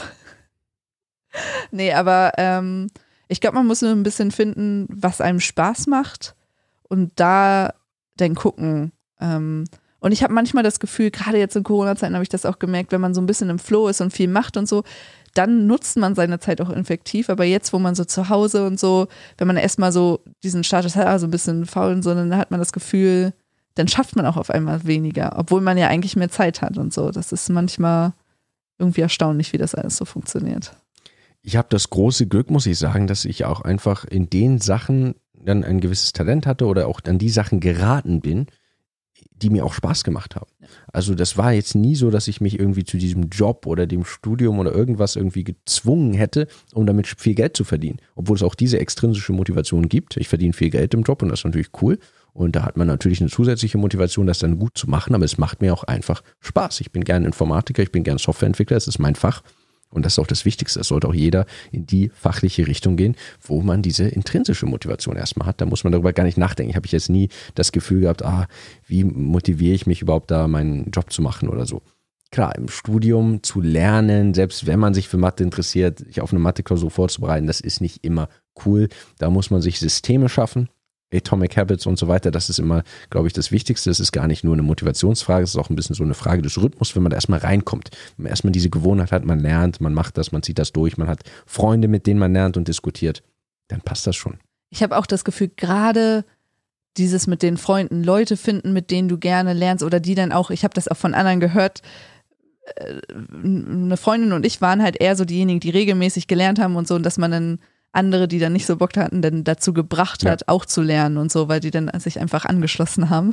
Ja. Dass das dann, dass man sich einfach Leute sucht, dass wenn man selber einen Durchhänger hat, die dann einen pushen oder es dann so selbstverständlich machen, dass man einfach ja. beibleibt und so.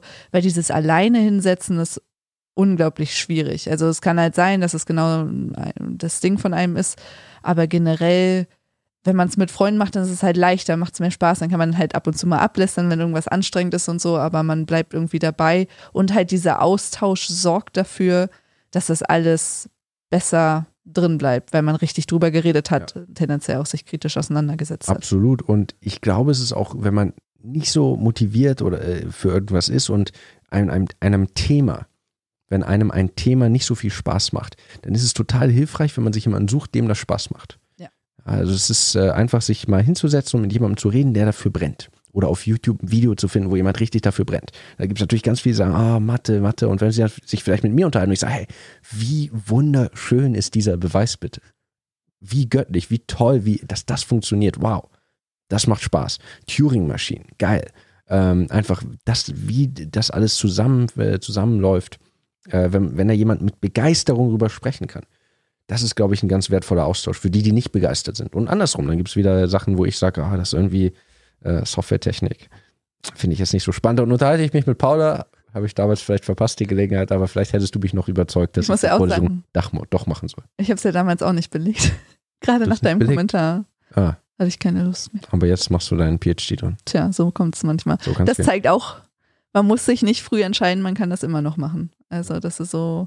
Äh, selbst so spät im Bachelor und so immer noch nicht zu wissen, was man macht, oder ich habe es ja auch nicht nachgeholt oder so. Total in Ordnung. Ja, geht alles. Ähm, wenn, wenn man dafür brennt, ich habe auch das Gefühl, dann kann man auch heutzutage halt im hohen Alter noch Sachen wechseln und so. Wir haben ja das beste Beispiel da im Studium, Leute, die mit fünfzig oder so nochmal ja. anfangen zu studieren und das kein Thema ist und so. Im Jahrgang ne? unter mir war ein Richter, der ja. gesagt hat, ich studiere jetzt einfach mal Informatik. Ja, ja. Ist halt. Hat das auch durchgezogen und das gut gemacht. Ja.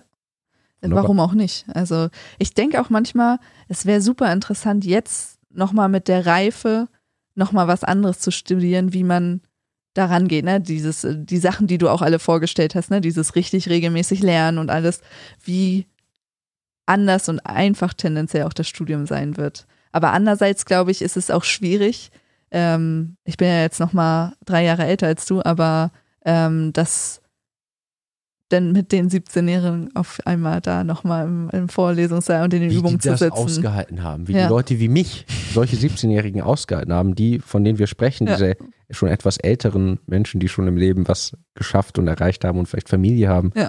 das ist schon, stelle ich mir auch anstrengend vor, aber ja. kann einem ja natürlich vielleicht auch Energie geben, so ja. sich mit jungen Leuten auseinanderzusetzen. Ja, es ist, glaube ich, auch so, dass man in die, am besten ist, glaube ich, wenn man so in jedem, ja, nicht in jedem, aber so viele verschiedene Freunde hat in verschiedenen äh, Lebensaltern, weil man sich dann bei bestimmten Sachen einfach an die wenden kann oder mit ja. denen diskutieren kann und dann für jede Nische oder so, dann hat man halt die Freunde. Man muss ja nicht mit einer Person über alles reden können. Aber das finde ich auch immer interessant, wie unterschiedlich das ist. Oder auch, dass man dann immer manchmal merkt, dieses, dass jemand Älteres voll jung ist und jemand Junges äh, viel, viel älter wirkt und über andere, ganz andere Themen und so spricht. Das ist ja. auch immer spannend. Die klassische Frage, die immer wieder kommt, Louis Weber, wie auch immer, das bist ist du übrigens, hochbegabt? Bin ich hochbegabt, oh Gott. Das ist so ein, äh, ein Leitmotiv dieses Podcasts, wie du angestrengt versuchst, die Instagram-Nicknames vorzulesen. Wunderbar. Ich dachte, das ist halt so nett, wenn die ja. sich, äh, die freuen sich denn immer. Oder ich denke dann immer. Freuen die sich, wie du so. Absolut. Aber ich denke äh, immer, wenn ich dann, Miene versucht es zu entziffern. Ich denke, wenn ich eine Frage gestellt hätte, würde ich mich freuen, wenn mein Name genannt wird. Ja. Insofern gebe ich mir die Mühe. Ja, ich finde diese Labels irgendwie immer so ein bisschen merkwürdig. Also ich würde ja mich nicht so, so hallo, mein Name ist Niklas Steenfeld, ich bin hochbegabt. Hätte ich mich Warum jetzt nicht so, nicht? nicht so vorgestellt. Aber äh, ja, also als ich damals eine Klasse übersprungen habe und diese ganzen Disziplin- und Unterforderungsprobleme angeblich hatte, da wurde so ein Adjektiv natürlich verwendet. Ja, ja.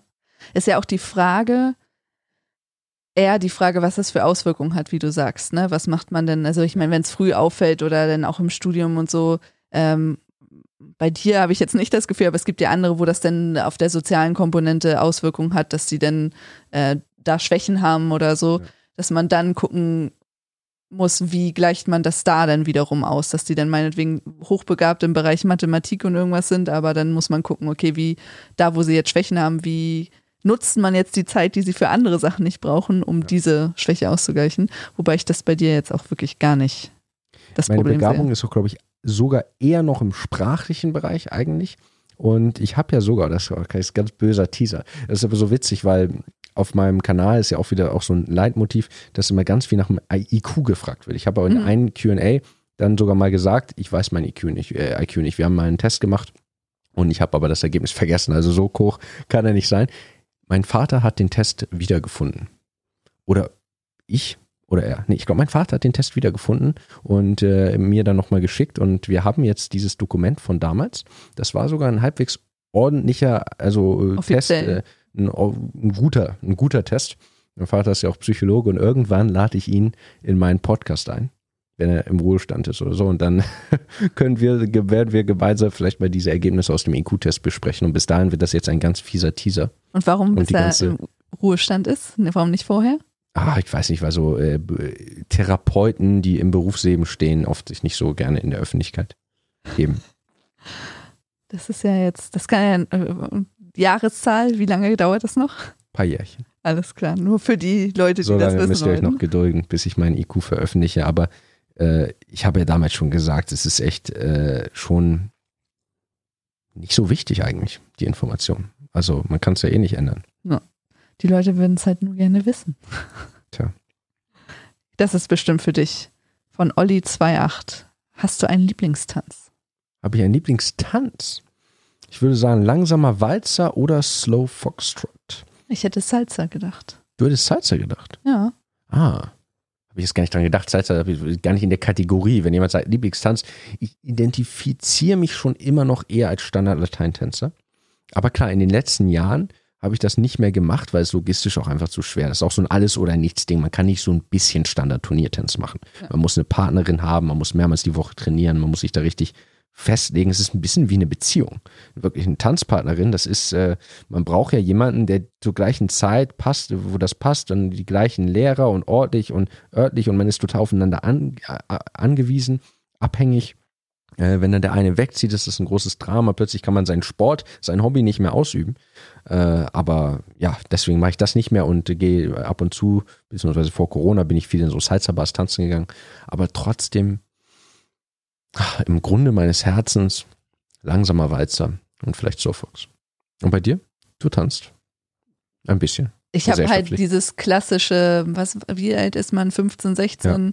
Einmal, was ich nie gemacht habe, habe ich verpasst. Ja, ich habe das äh, gemacht, zwei Kurse oder so und dann sporadisch dieses, wenn es sich ergeben hat. Ich meine, wie oft ist man bei einem Ball oder irgendwas, wo man diese Tänze tatsächlich anwenden kann und wo die Männer dann auch da sind, die die Tanz, Tänze führen kann. Als Frau ist ja auch immer das Problem. Kommt drauf an, in welchen Kreisen man sich ja, bewegt. Ja. Die Studienstiftung, über die ich gerade ein Video gemacht habe, macht ja jährlich ganz tolle Bälle.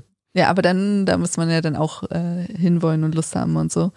Ähm, ich weiß, dass du mich halt zu dieser Salsa-Bar ähm, vor Corona halt mal mitgeschleppt ja. hast. Das fand ich auch ganz cool, weil da war ja dann so richtig so ein bisschen ähm, Unterricht und so nochmal. Ähm, aber ja, bei Frauen ist ja meistens auch das Problem, wenn man zu diesen Tanzunterrichten und so kommt, dass meistens die Männer fehlen. Mhm. Ähm, weiß ich auch noch damals, dass das immer ein Problem war. Aber ich habe nicht, kann mich jetzt nicht erinnern, dass ich so einen Lieblingstanz hatte und so. Musst du auch nicht. Alles gut. Freestyle. Ja, genau. Wie ist generell die Frauenquote in der Informatik, möchte Svenja B. wissen? Also wie gesagt, ich habe halt sowas im Kopf mit zehn Prozent. Ähm, ich bin der Meinung, es gibt halt so Studiengänge Mensch-Computer-Interaktion, da ist Psychologie drin, das ist so ein Klassiker, wo es eher so Richtung fünfzig fünfzig geht. Ist immer so die Frage, wahrscheinlich ist denn die Hürde geringer, da rein zu wollen oder die Kombi hört sich gut an, wie auch immer. Ja, und Psychologie ist ja eine Frauendomäne. Ja, genau. Ähm, und was aber interessant ist in der Informatik, soweit ich das verstanden habe, Ähm, die Frauenquote bleibt gleich. Wir verlieren keinen, also jetzt in der Wissenschaft zum Beispiel, also das es sind auch zehn Prozent Doktoranden mhm. und es okay. sind zehn Prozent Professorinnen. Okay, also es ist keine Pyramide. Genau. Cool. Das heißt aber ja, dass wenn es zehn Prozent im reinen Informatikstudien, ganz genau und fünfzig fünfzig in M C I, dass so in den Informatikvorlesungen die Frauenquote dann schon höher ist, oder? Also es muss ja dann eher so Richtung zwanzig, dreißig Prozent gehen, oder? Ja, schwierig, schwierig. Ich meine, ich weiß immer nicht, wie groß zum Beispiel dieser Mensch-Computer-Interaktion ja, okay. so vergleicht. Ich glaube, der Informatik-Studiengang ist einfach größer. Aber und gefühlt war es mehr als zehn Prozent. Ja, aber die Frage zwanzig ist auch, also das ist ein bisschen Klischee vielleicht, aber ob die Frauen tendenziell eher, eher in die Vorlesung ja. gehen. also, also mit Notizen machen und Mädchen. So. Okay, ja, ich glaube, das ist auch so ein bisschen antrainiert und so, ja. dass man da mehr mitmacht. Oder vielleicht, es ist ja auch, also hatte ich auch das Gefühl, dass bei den Männern eher so welche waren, die Gaming oder Programmieren schon gemacht haben und so, dass solche Leute hast du eher da mhm. und dass die natürlich dann das Gefühl haben, ja, brauche ich alles nicht und so, ne? Und die dadurch, dass so ein bisschen verzerrt ist und so. Ähm, in meinem Arbeitsbereich und so, da sind auch eher, also ich habe immer zwei, waren zwei, drei Frauen auch immer, also wir sind nicht groß, sieben, acht äh, Leute also Team, also deutlich mehr als zehn Prozent. Ja, genau, deswegen, es ist super, es geht dann halt schnell, ne, ab einem gewissen Punkt, mhm. wenn die Teams klein sind, dann klar. Ja. Und wenn dann erstmal Frauen sind, ich weiß immer nicht, woran es liegt. Ich wusste halt vorher, jetzt habe mich da nicht bewusst für diesen Arbeitsbereich entschieden, nur weil da Frauen irgendwie waren. Ja. Ähm, ja. Aber in, auf Arbeit war ich die einzige Entwicklerin in meinem Team. Aber das Team war auch nicht groß, aber das höre ich immer wieder. Oder ich äh, höre immer, dass viele sagen, ja, bei uns gibt es keine Frau oder denn eine oder so. Ja. Ja. Ist eher wenig. Was ist auf jeden Fall schade ist. Also man merkt auch, ich merke auch den Unterschied, wenn man während des Studiums irgendwo war, dann waren da auch so Frauenförderungen oder so, was denn in der M I N-Fakultät, also hier Mathe, Informatik, Naturwissenschaften, äh, waren dann halt Frauenförderungen und dass da, dass man das sofort gemerkt hat, man ist gerade in der Frauenrunde, dass man wirklich gemerkt hat, es ist was anderes. Mhm. Und das ist ja auch irgendwie schade, dass das so auffällt. Dass das nicht total normal ist, in der Frauenrunde zu sitzen, sondern dass du merkst, so, nee, ich habe um mich rum normalerweise einen Großteil Männer. Ja. Ich, ich war mal in einem Linguistikseminar, habe ich äh, besucht, so aus Spaß. Ja. Da war ich, da waren wir vielleicht zu zweit oder zu dritt in einem Raum von vierzig, fünfzig Leuten als Männer. Ja.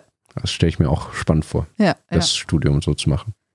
Ja, ist irgendwie ganz andere Dynamik auf jeden Fall. Definitiv. fifty fifty ist eigentlich eine ganz coole Dynamik. Das ist schon beneidenswert, ja. Ja. wenn man was studiert, wo das so relativ ausgeglichen ist. Ja, es, wo es einfach kein Thema ist. Ja. Sagen wir so, das ist irgendwie entspannter, irgendwie, dass das irgendwie, es ist immer das Klassische, wenn die Quote so niedrig ist, ist es immer ein Thema. Wird, irgendwer fragt immer. Also. Was ist das Getränk der Wahl, um den Feierabend einzuleiten? Sowohl deins als auch Paulas.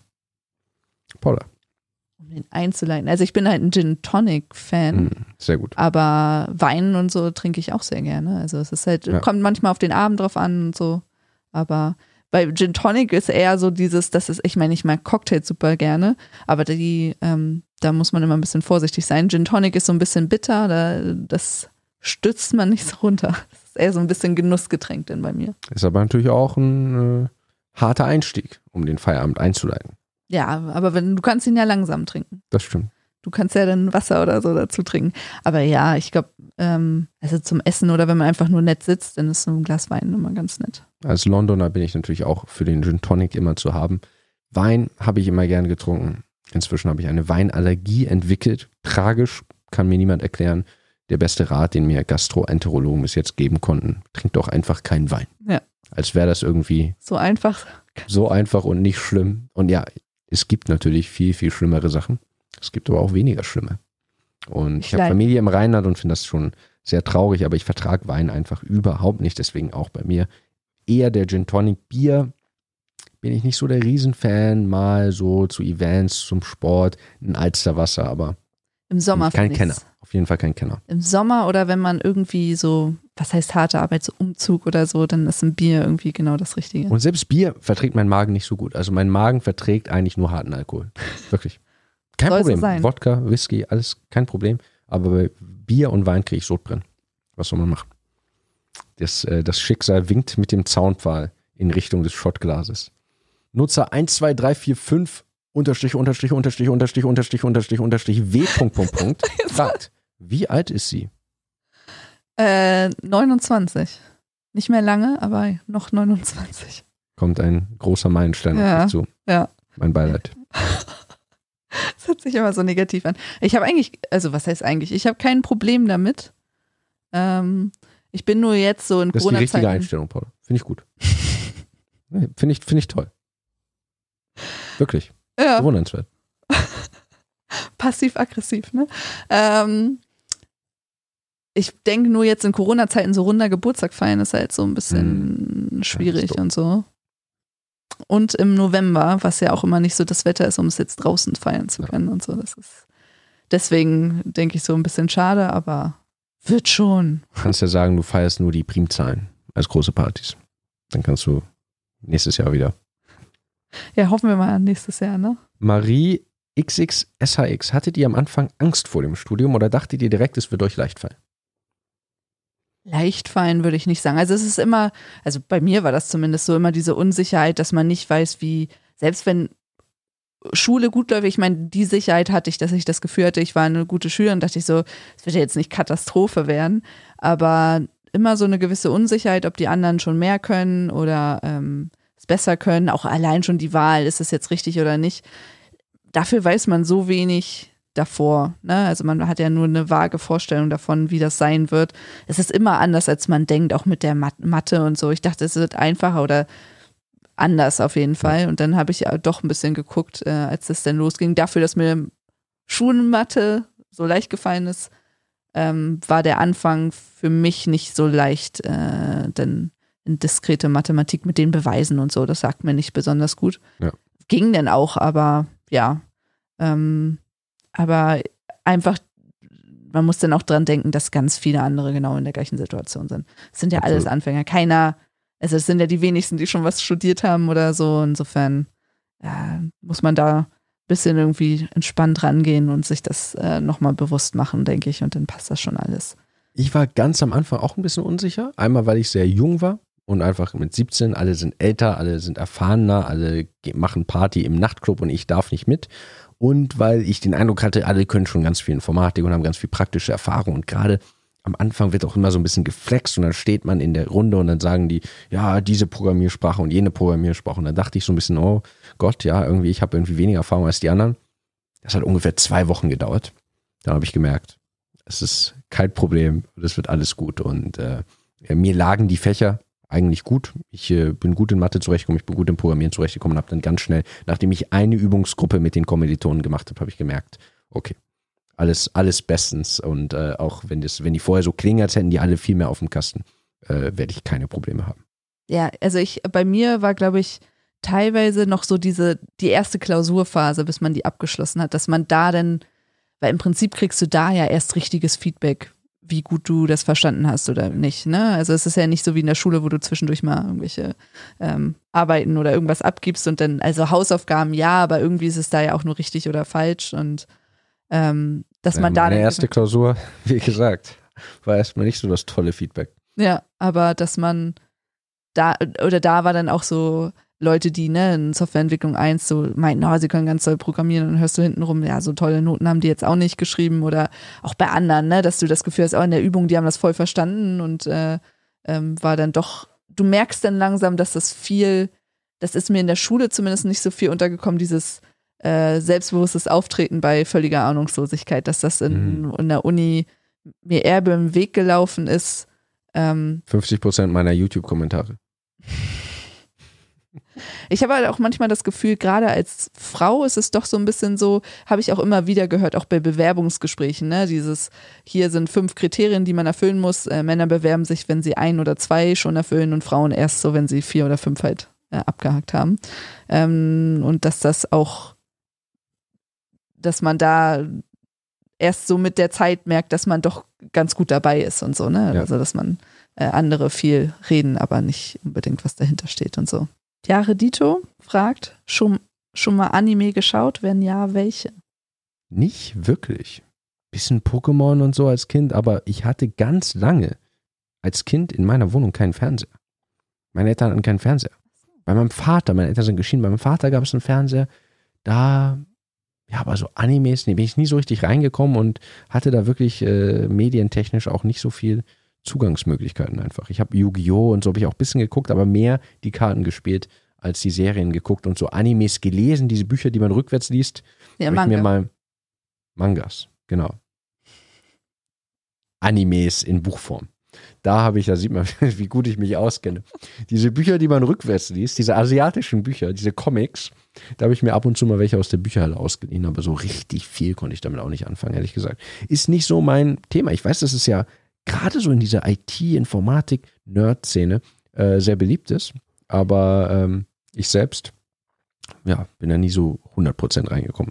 Ist aber bestimmt ganz toll. Ist jetzt auch nicht aus Prinzip oder so. Aber ich hatte einfach wahrscheinlich hauptsächlich wegen des Fernsehermangels zu Hause nicht so den Einstieg gefunden. Und du? Ich habe tatsächlich, also früher auf jeden Fall R T L zwei und so, was, äh, Dragon Ball, äh, die ganzen Dinge auch, auch vielleicht wegen großen Bruder und so, mhm. ähm, und dann auch die, ja, da alles hoch und runter geguckt. Ich habe auch eine ganze Zeit lang dann so ein Magazin gehabt und dann die Mangas gelesen, dann auch irgendwann gemerkt, dass es die Mangas alle online auf Englisch gibt, äh, habe dann aufgehört, sie zu holen oder in der Bücherhalle zu holen, sondern alle online gelesen. Ist dann irgendwann wieder eingebrochen und jetzt ist es nur mal so sporadisch und so, äh, dass ich mich da auch quasi, was heißt nicht auskenne, aber dann viele neue Dinge nicht kenne. Und ich habe dann auch so Dinger, One Piece ist auch so ein Klassiker, wo du denkst, das läuft immer noch. Ich lese den immer mal wieder nach, aber das ist so zehn Jahre oder so, gibt's den noch und der ist immer noch nicht zu Ende und so. Das ist schon nochmal eine andere Nummer teilweise als so Bücher oder so. Also ich meine, da gibt's ja auch welche, die über Ewigkeiten gehen, aber da kommt halt jede Woche eine, quasi ein Kapitel raus. Dann hast du ja das Gefühl, du wirst immer so ein bisschen angefüttert, aber dann zieht sich das Gefühl noch viel länger hin. Ich hatte das Mickey-Maus-Heft abonniert. Und ich habe immer lustige Taschenbücher gelesen und mir die auch immer gerne ausgeliehen. Und Tim und Struppi und Asterix und Lucky Luke, diese ganzen Comicbücher gerne. Aber im Anime-Bereich wenig. Und selbst auch so in diesem Marvel-Bereich und so Comicbuchtechnisch. So Graphic Novels oder ja, wie? bin ich, äh, hatte ich irgendwie gar nichts mit zu tun. Und äh, wie gesagt, Fernsehen sowieso nicht. Ja, doch. Ich hatte nie einen Fernseher in meinem Kinderzimmer, was ja schon auch ja. ein Sonderding ist teilweise. Aber...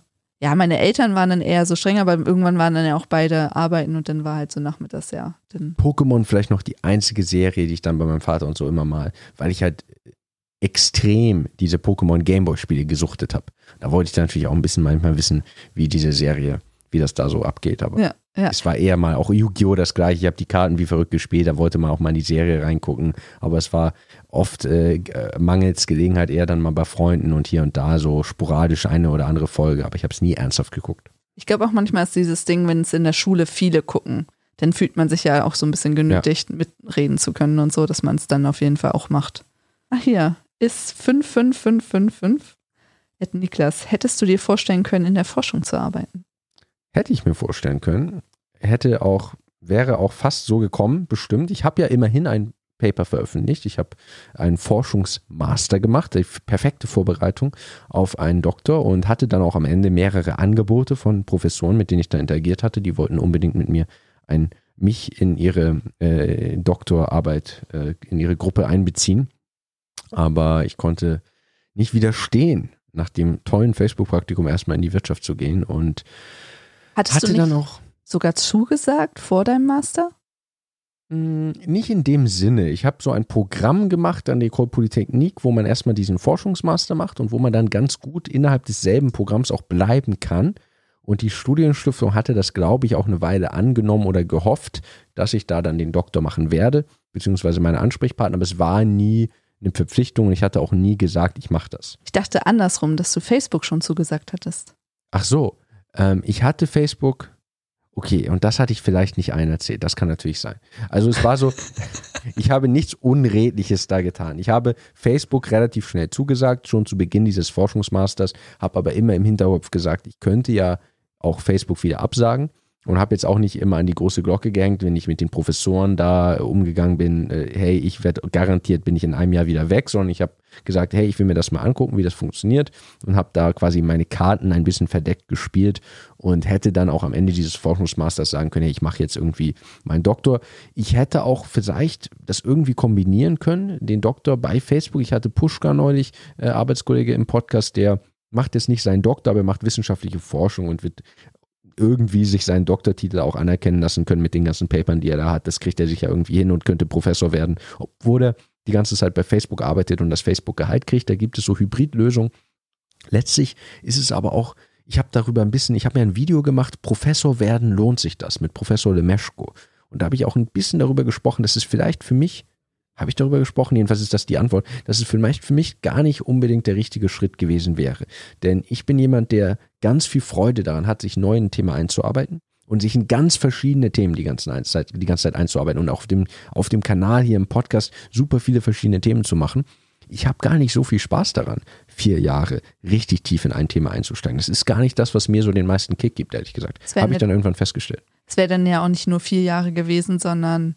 Wenn man wirklich jetzt die Forschungs... Das ganze äh, Leben, ja. Womöglich. In einem Forschungsbereich. Furchtbar. Furchtbare Vorstellung. Ich mag Mathe gerne, aber mich alleine so viel mit Mathematik zu beschäftigen, dafür gibt es dann viel zu, viel zu viele andere interessante Sachen. Äh, wenn ich irgendwie sagen könnte, ich mache jetzt ein paar Jahre Mathematik und dann ein paar Jahre russische Literatur und dann ein paar Jahre äh, Wissenschaftsgeschichte, das wäre das wär toll, wenn es sowas gibt. Und das gibt es ja ein bisschen, indem man irgendwie sagt, ich mache YouTube und lade ganz spannende Gäste ein und mache ganz viele verschiedene Themen, aber... Ich glaube, das passt gar nicht so zu mir. Früher haben mir Leute gesagt, ja, Professor, das wär's doch. Aber ich glaube, das würde nicht so zu mir passen. Die Lehre schon, aber das ist ja höchstens Na. zehn Prozent der Professur. Die Sprunghaftigkeit würde nicht helfen. Ja, genau. Ich bin relativ sprunghaft in meinen Interessen und in meinen Entscheidungen. Und äh, das passt zu bestimmten Karrieretypen ganz gut. Ja. Also man kann ganz gut, auch wenn man sich nicht so festlegen will und immer mal umziehen und immer mal was anderes machen will, da kann man super Karriere machen, aber nicht so unbedingt in der Wissenschaft. Da muss man schon relativ fokussiert sein, viel fokussierter, als wenn man in der freien Wirtschaft arbeiten will. Ja, du musst dich ja richtig mit, mit der vorhandenen Forschung auseinandersetzen, das parat haben und so. Und das, da steigst du ja erst ab einem gewissen Zeitpunkt ja. durch. Da, egal wie intensiv du dich denn beschäftigst, da das dauert seine Zeit. Und es wird auch in der Mathematik dann immer so unfassbar abstrakt, also Graphentheorie, super geil. Die ersten ein, zwei Jahre, die man sich damit beschäftigt, Ramsey-Theorie und dann unendliche Graphen und das alles super, super spannend, aber dann wird es irgendwie immer abstrakter und dann dringt man immer weiter vor und ist irgendwo in einem ganz speziellen Fall dieser unendlichen Graphen, das hat nichts mit der echten Welt zu tun und man äh, guckt sich den einen Sonderfall an, den noch nie jemand vor einem angeguckt hat und das dann jahrelang und versucht da irgendeine neue, ganz kleine Idee zu finden und einen ganz kleinen Beitrag zur Wissenschaft beizusteuern. Löblich und toll, dass das Leute machen, aber äh, ich finde es viel befriedigender, ein Einführungswerk in zehn verschiedenen Themen zu lesen, als sich jahrelang mit einem Thema so intensiv zu beschäftigen. Es ist ja auch so Bücher schreiben und so, ne, in den in Informatikbereich, wo man dann, jetzt wo ich mehr mich mit Forschung und so beschäftigt habe, wie man so denkt, ah, die können das jetzt, also die in einem Praxisbuch schreiben, ne, die können das ja jetzt einfach so sagen, ist halt deren Meinung und so, und in, in der Forschung geht das halt nicht, du musst das halt alles belegen und es äh, muss auf irgendwas, also bewiesen sein und so, und manche Sachen, gerade so Praxis, wo so viel von Menschen abhängt und Psychologie und so, das ist halt unglaublich schwer, gerade auch, weil wir ja Psychologie gar nicht studiert haben und das mit einfließen lassen können mhm. und so, äh, dass ich da auch manchmal denke, äh, das wäre eigentlich ganz cool, deswegen ist ja Mensch-Computer-Interaktion, wobei es ja da um Wahrnehmung und so geht, eigentlich ganz cool, mal mit Psychologen Forschung zu machen, die dann halt diese, in, also ne, Gruppendynamiken und alles äh, mit reinbringen äh, können. Ähm, wie man dann vielleicht auch Lösungen finden würde, wenn man mit denen zusammenarbeitet. Aber für die ist es dann wiederum nicht interessant, weil es teilweise so gängige Modelle anwenden und so, für die ist das dann, ja, bringt, oder habe ich zumindest teilweise mal gehört, dass das dann für die ja dann nicht so spannend ist, weil es das Gleiche nur auf einem anderen Bereich anwenden ist und so. Ja. Ja, dieses Julchen fragt, Tipps für das Abitur, wie finden, oder nehme mal eine von den ganzen Fragen, ich entscheide jetzt einfach, wie finde ich mein Studium? Hat dieses Julchen so viele Fragen gestellt. Ja. So, so. Wie finde ich mein Studium? Ja, ich glaube, so ah, als im Sinne so, von ja, ja, Studiengang und, finden, und so. Nicht im Sinne ich. von gut finden. Ja, ich glaube, es ist eher Studiengang finden. Ja. Wie finde ich meinen richtigen Studiengang? Ja, gute Frage. Ähm, YouTube-Podcast, ich habe Study Clever, die kriegen, ey, die werden sich freuen, so viele Shoutouts verteile ich ja selten, aber gerade heute habe ich gesehen, dass der Podcast rauskommt. Heute, da wir es filmen, heute ist der zwölfte September. Da ist der ist irgendwie rausgekommen. Äh, da gibt es so also ganze Podcasts und YouTube-Kanäle und Pipapo, die sich nur damit beschäftigen. Da sollte man sich natürlich mit auseinandersetzen. Gerade wenn man sich mit einem Fach, äh, wenn man mit einem Fach liebäugelt, dann ganz viele Videos gucken und vielleicht sogar mal in die Vorlesung gehen. Wenn man sich, wenn man noch früh, wenn man noch in der Schule ist, ich, das hätte ich, glaube ich, als Schüler auch mal machen können. Das nehmen ganz viele gar nicht wahr. Es ist ja alles öffentlich. Nehmen wir mal an, es ist nicht mehr Corona, bald, dann äh, steht ja auf den Uni-Webseiten dann und dann, welche Vorlesung, da kann man einfach mal so tun, im Oktober, im November, als wäre man Ersti an der Uni, und dann geht man, auch wenn man vielleicht in der elften oder zwölften Klasse ist, geht man einfach mal in die Vorlesung und setzt sich da rein und guckt, wie das so abgeht an der Uni und ob man die Themen, die da besprochen werden, spannend findet. Das könnte ich mir gut vorstellen, dass das hilft. Man kann sich sogar die ganzen Übungsaufgaben, die Klausuren, man kann eigentlich das ganze Studium so aus der Ferne mitmachen, ohne sich einzuschreiben. Das wird ja nie wirklich überprüft, ob man da dazugehört oder nicht. Das, äh, da also sind ja überhaupt keine Grenzen gesetzt. Und das Wichtigste, das ist immer das, was ich betone, das Wichtigste ist, dass es Spaß macht. Man muss ein Thema finden, das einem Spaß macht, und man muss nicht überlegen, bloß nicht überlegen, was man damit in fünf Jahren mal wird. Das ist immer so eine Großelternfrage. Wenn du das jetzt studierst, was wird man denn damit? So, das ist, äh, das ist total anachronistisch, diese Frage. Das äh, funktioniert so einfach nicht mehr. Man kann A studieren und später B und C und D machen und immer mal wechseln. Und äh, da gibt es so viele Möglichkeiten, und am Ende wird man TikToker oder was weiß ich. Also meine Güte. Ich glaube auch mittlerweile, wenn ein Thema wirklich interessiert und man dafür brennt, es wird sich ein Weg finden, wie man damit irgendwas machen kann und so. Das glaube ich schon. Ich habe auch irgendwie Sachen, ich weiß halt, Japanologie hat mich damals auch interessiert, weil das dann so ein Zeitrahmen waren. Aber mich hat das abgeschreckt, dass ich da äh, Unitage zu einer Vorlesung hingegangen bin. Äh, da sind ja dann extra Vorlesungen für Schüler und so. Und dann waren da irgendwie drei, vier Leute, die fast fertig waren mit dem Bachelor. Und dann meinte ich so, ja, was, was macht ihr denn? Also weil die im fünften Semester oder so waren. Und die immer noch keine Ahnung hatten. Also nicht mal eine Idee so richtig. Das dachte ich, das fand ich dann schon äh, ein bisschen krass. Äh, also mhm. ist ja immer so, ob es das denn wird, weiß man nie, das verstehe ich. Aber man hat ja eigentlich schon so eine, oh ja, am liebsten würde ich das und das machen oder ne, ähm, irgendwie so in die Richtung. Äh, und das, war, das hatte dann, ich war mir ja sowieso nicht sicher, aber das hat dann sozusagen dafür gesorgt, dass ich dachte, ja, okay, das auf jeden Fall nicht. Äh. Und das Tolle ist aber auch, wenn man jetzt nicht unbedingt dual studiert oder eine Ausbildung macht, dann legt man sich ja nicht wirklich fest. Man unterschreibt keinen Vertrag, man immatrikuliert sich. Zwei Semester später sagt man, oh, war nicht so toll, aber ich habe nette Leute kennengelernt und was gelernt, die Zeit ist nicht verloren, vielleicht kann ich mir die Credits anrechnen lassen, vielleicht nicht, dann wechsle ich einfach das Studienfach. Ja. Gar kein Problem, das ist absolut empfehlenswert und gut und super und gar nicht schlimm auf dem Lebenslauf, wenn man ein, zwei Jahre das eine Fach studiert und dann in ein anderes Fach wechselt. Ja.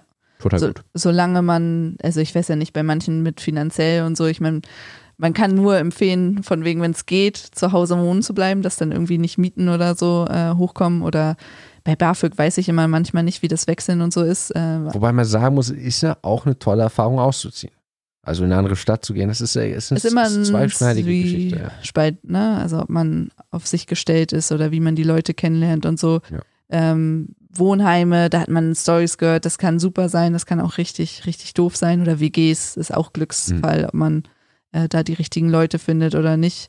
Ähm, aber ja, aber irgendwie nicht so Stress machen. Also es ist egal, es findet sich alles und so, und dass man nicht das Gefühl hat, ah, mit so und so bin ich denn zu alt, um irgendwas ja. zu machen und so. Entspannt. Ja.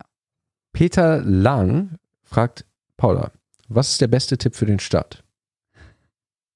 Für den Start vom Studium, den nehme ich mal an, wer weiß. Für den Start. Für den das Start. Paula habe ich übrigens dazu gesagt. Ja. Hat die Frage einfach, einfach so geschrieben, aber ich wollte sie nicht beantworten, deswegen. Ich glaube generell, man kann es ganz allgemein formulieren dann, wenn es auch so allgemein gestellt ist, offen sein. Nicht irgendwie schon vorher äh, irgendwie denken, so und so mache ich es und so, sondern einfach positiv offen an die Sache rangehen. Der Rest findet sich. Top. Generisch gefragt, generisch beantwortet. Sehr gut. Lass sie die Affen aus, bla bla bla. Äh, hi, wie hast du damals mitgeschrieben in der Uni? Mit der Tastatur oder mit der Hand? Hauptsächlich mit der Hand. Oft auch gar nicht, je nachdem, ob es Materialien gab. Und wenn es ein Skript gab vom Prof, habe ich es ja, habe ich nicht wirklich nochmal extra mitgeschrieben.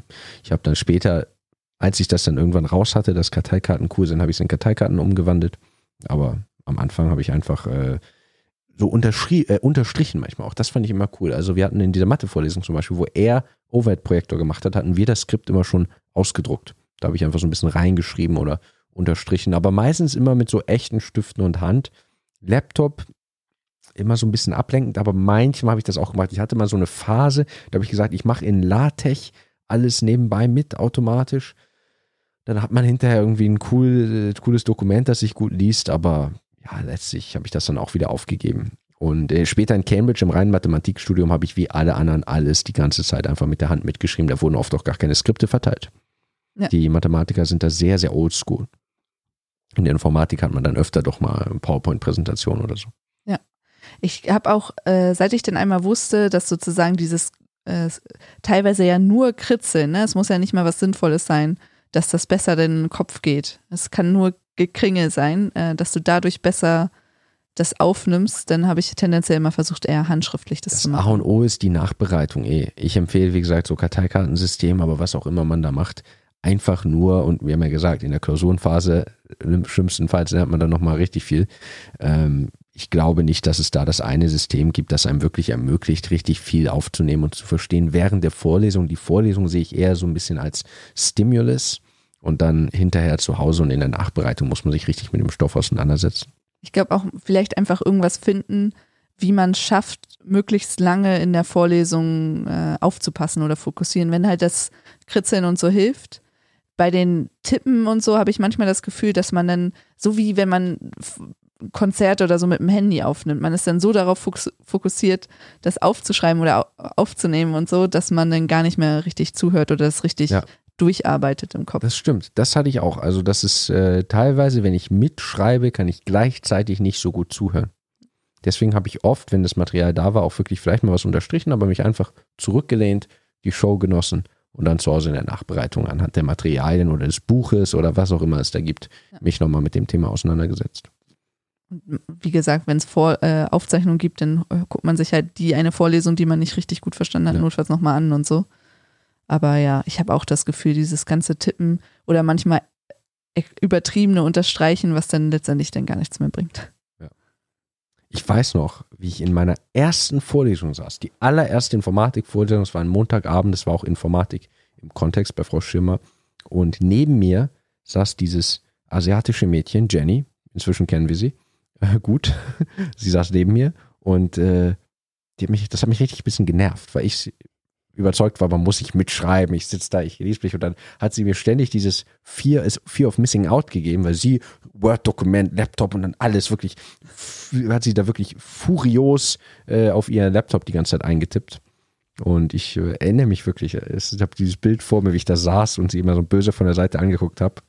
und nach dem Motto, ich, glaub, ich, ich mache das hier gerade viel besser und ich höre zu und ich passe auf und äh, äh, nehme doch viel mehr mit am Ende. Na, am Ende nicht gut genug, um die Klausur zu bestehen. Ich glaube, sie hat, das, sie hat die Klausur im ersten Versuch bestanden und ich, ich bin völlig durchgerasselt, aber äh, ja, das muss man auch mit der Zeit so ein bisschen rausfinden, was da gut für einen funktioniert. Und es hängt auch sehr vom Professor ab und vom Stil der Vorlesung. Ja, ich glaube auch, dass man sich gerade in der Uni nicht von den anderen irritieren lassen muss oder irgendwas einreden lassen muss, sondern man muss selber finden. Und wenn man dafür ein Semester braucht und so, um dann zu merken, so, ah, das hat nicht gut funktioniert und so, dann ist das halt so. Letztendlich, ne, die Durchschnitt und so, also es gibt bestimmt Sachen, wo das relevanter ist, aber ab einem gewissen Punkt ist der Durchschnitt sowieso egal, da zählt nur noch deine Berufserfahrung. Ähm, insofern muss man sich da auch nicht so Stress machen, solange man, glaube ich, für sich am Ende rausgefunden hat, was für einen gut funktioniert. Denn lieber ein paar Sachen ausprobieren, mal auf die Nase fallen, aber dann am Ende wissen, so funktioniert das richtig gut für mich und das dann im Rest des Lebens einfach anwenden. Also insofern. Beyond Good and Evil wahrscheinlich, ist, der Name ist abgeschnitten, bereichert den Podcast mit der äh, spannenden und relevanten Frage Bodycount. Bodycount ist Gewichtheben? Genau, Gewicht, äh, wie, wie, das ist, äh, wie, viel du, wie viel du auf der Bank drückst. Keine Ahnung. Bankdrücken habe ich auch noch nicht so viel gemacht, ich habe andere Übungen, aber da ist auch immer Personal Training mäßig, das wird draufgeschoben und ich weiß dann gar nicht, wie viel es ist. Es wird dann ich irgendwann glaube, es mehr. Ich glaube, es ist was ganz anderes gemeint. Ja, es ist äh, wirklich. Ich ähm, habe länger nicht nachgezählt, ich glaube ungefähr fünfzehn. Aber ich glaube, wir lenken einfach von dem Thema sofort wieder ab. Ich weiß nicht, worum es geht, aber es ist egal, ne? Aber es ist okay, wir lassen es einfach so stehen. Das ist klar, und meine Unwissenheit. Genau. Insider. Easy Feasy fragt, kannst du bei äh, einem gestohlenen F B-Account helfen? Kann ich. Mache ich aber nicht. Sorry. Sorry, Bro. Ähm, naja, ich könnte das natürlich machen. Es wäre dann sofort mein Hauptjob, weil ich ungefähr jeden Tag so eine Anfrage bekomme. Äh, ich kann natürlich, wenn ich einen ganz direkten, erster, ersten Grades einen Kontakt habe, wir haben neulich drüber gesprochen, Paula, dass du mit deinem Facebook-Account irgendwelche Probleme hattest, da würde ich natürlich helfen. Klar, also wenn jetzt irgendwie in meinem unmittelbaren Freundeskreis es Probleme gibt, dann kann ich ja wirklich mich dafür verbürgen. Aber äh, selbst wenn es jetzt schon dein Kumpel wäre, den ich nicht kenne, dann wäre es ja für mich zweiten Grades, für Facebook wäre es dritten Grades. Das ist eigentlich schon gegen unsere Policy und jetzt fragt ja hier jemand, den ich nicht kenne, ob ich entweder für ihn oder womöglich noch jemand anderen äh, mit dem Facebook-Account helfen kann. Also wer sagt mir, dass das nicht ein Betrugsversuch ist und selbst wenn es gut und redlich wäre, was ich hier auch einfach mal unterstelle, habe ich natürlich einfach nicht die Zeit. Sorry Leute, muss ich irgendwie mal ganz dick oben auf mein Profil schreiben, weil ich wirklich ständig auf LinkedIn und Instagram Fragen äh, kriege zu irgendwas. Ganz rührende Stories teilweise. Jemand kommt nicht in seinen Instagram-Account, aber nein, kategorisch kann ich euch allen nicht damit helfen. Tut mir leid, ich kann euch dann nur an den Facebook-Kundenservice äh, verweisen, der ja leider nicht wirklich existiert. Aber was soll ich machen? Es tut mir leid, ich entschuldige mich im Namen der Firma, dass ihr eine schlechte Erfahrung hattet und wünsche euch viel Glück. Ihr seid auf euch gestellt. Centix sieben, sieben, wie auch immer, äh, fragt, wie groß ist der Unterschied im Studentenleben zwischen Hamburg und Cambridge? Ich glaube, der größte Unterschied, das klingt immer so gemein, aber der größte Unterschied ist wirklich das Niveau der Leute. Also es ist halt wirklich so, dass diese Unis, äh, die so ganz, ganz, ganz überdurchschnittlich viele Bewerbungen kriegen, sich das leisten können, die aller, allerbesten Leute zu nehmen. Ab und zu kommt mal ein Visiting Student hereingesneakt, so wie ich, ohne irgendwelche Zulassungsverfahren. Aber die meisten müssen durch diese sehr harten Interviews gehen, die es an unserer Uni, ja an unseren deutschen Unis nicht gibt.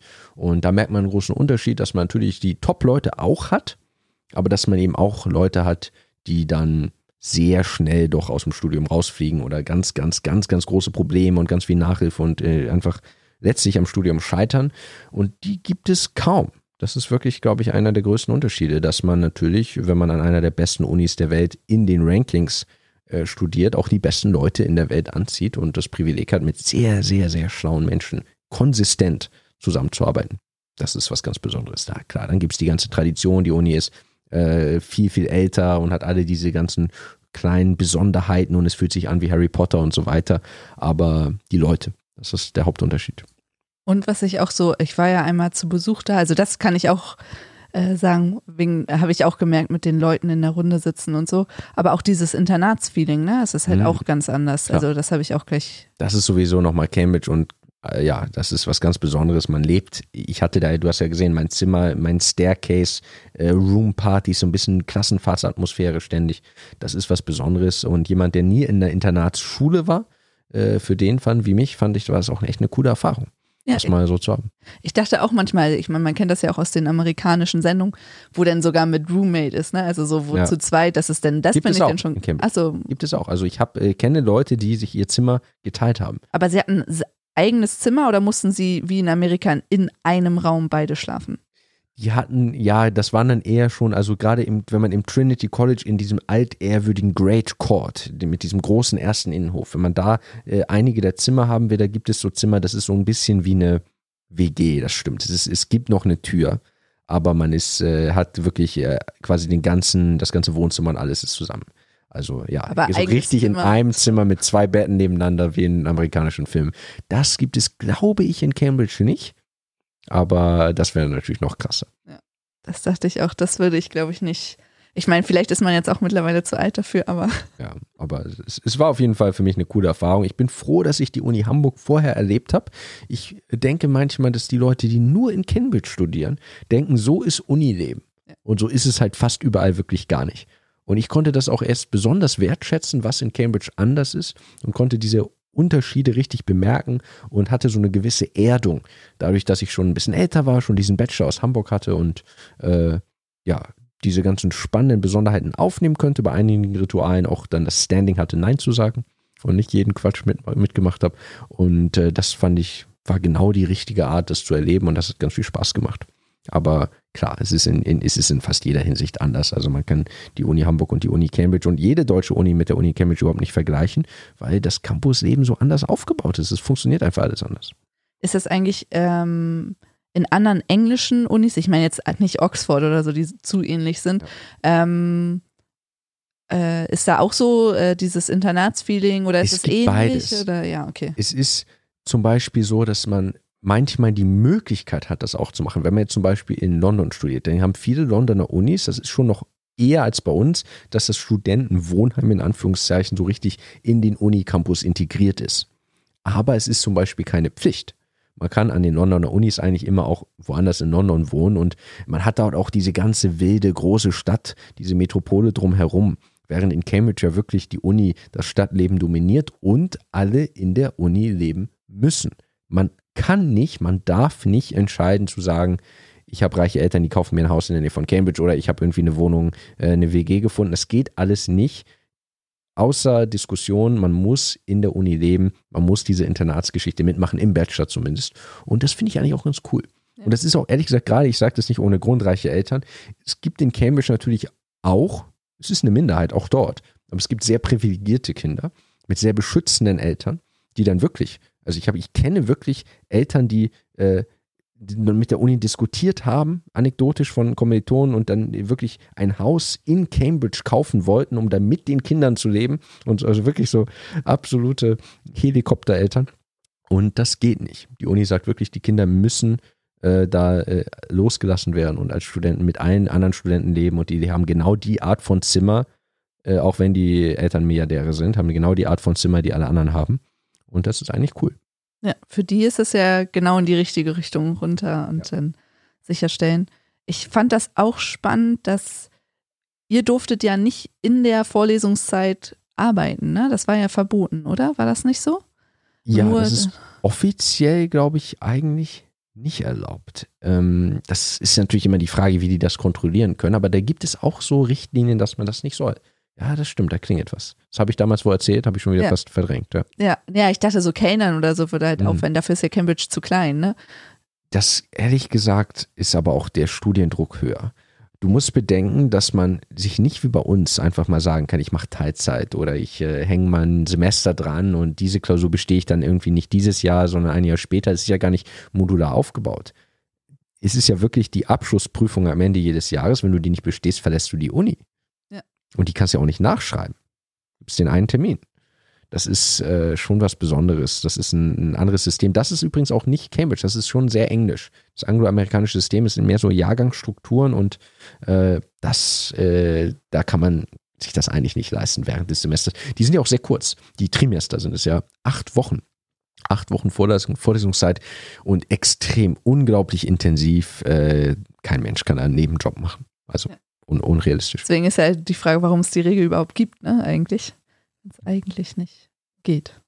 Samu Sotro. Hat Paula auch die Möglichkeit gehabt, an einer Elite-Uni zu studieren? Ähm, im Prinzip ja, ja, weil alle die Möglichkeit haben. ähm, ich habe es nicht probiert. Ähm, ich habe auch nicht einmal so dieses Auslandsding, also ich habe ein Erasmus-Semester gemacht, das habe ich gemacht, aber dass ich jetzt wirklich so dachte, oh, im Ausland bewerben und so, ich glaube, so selbstbewusst war ich auch nicht.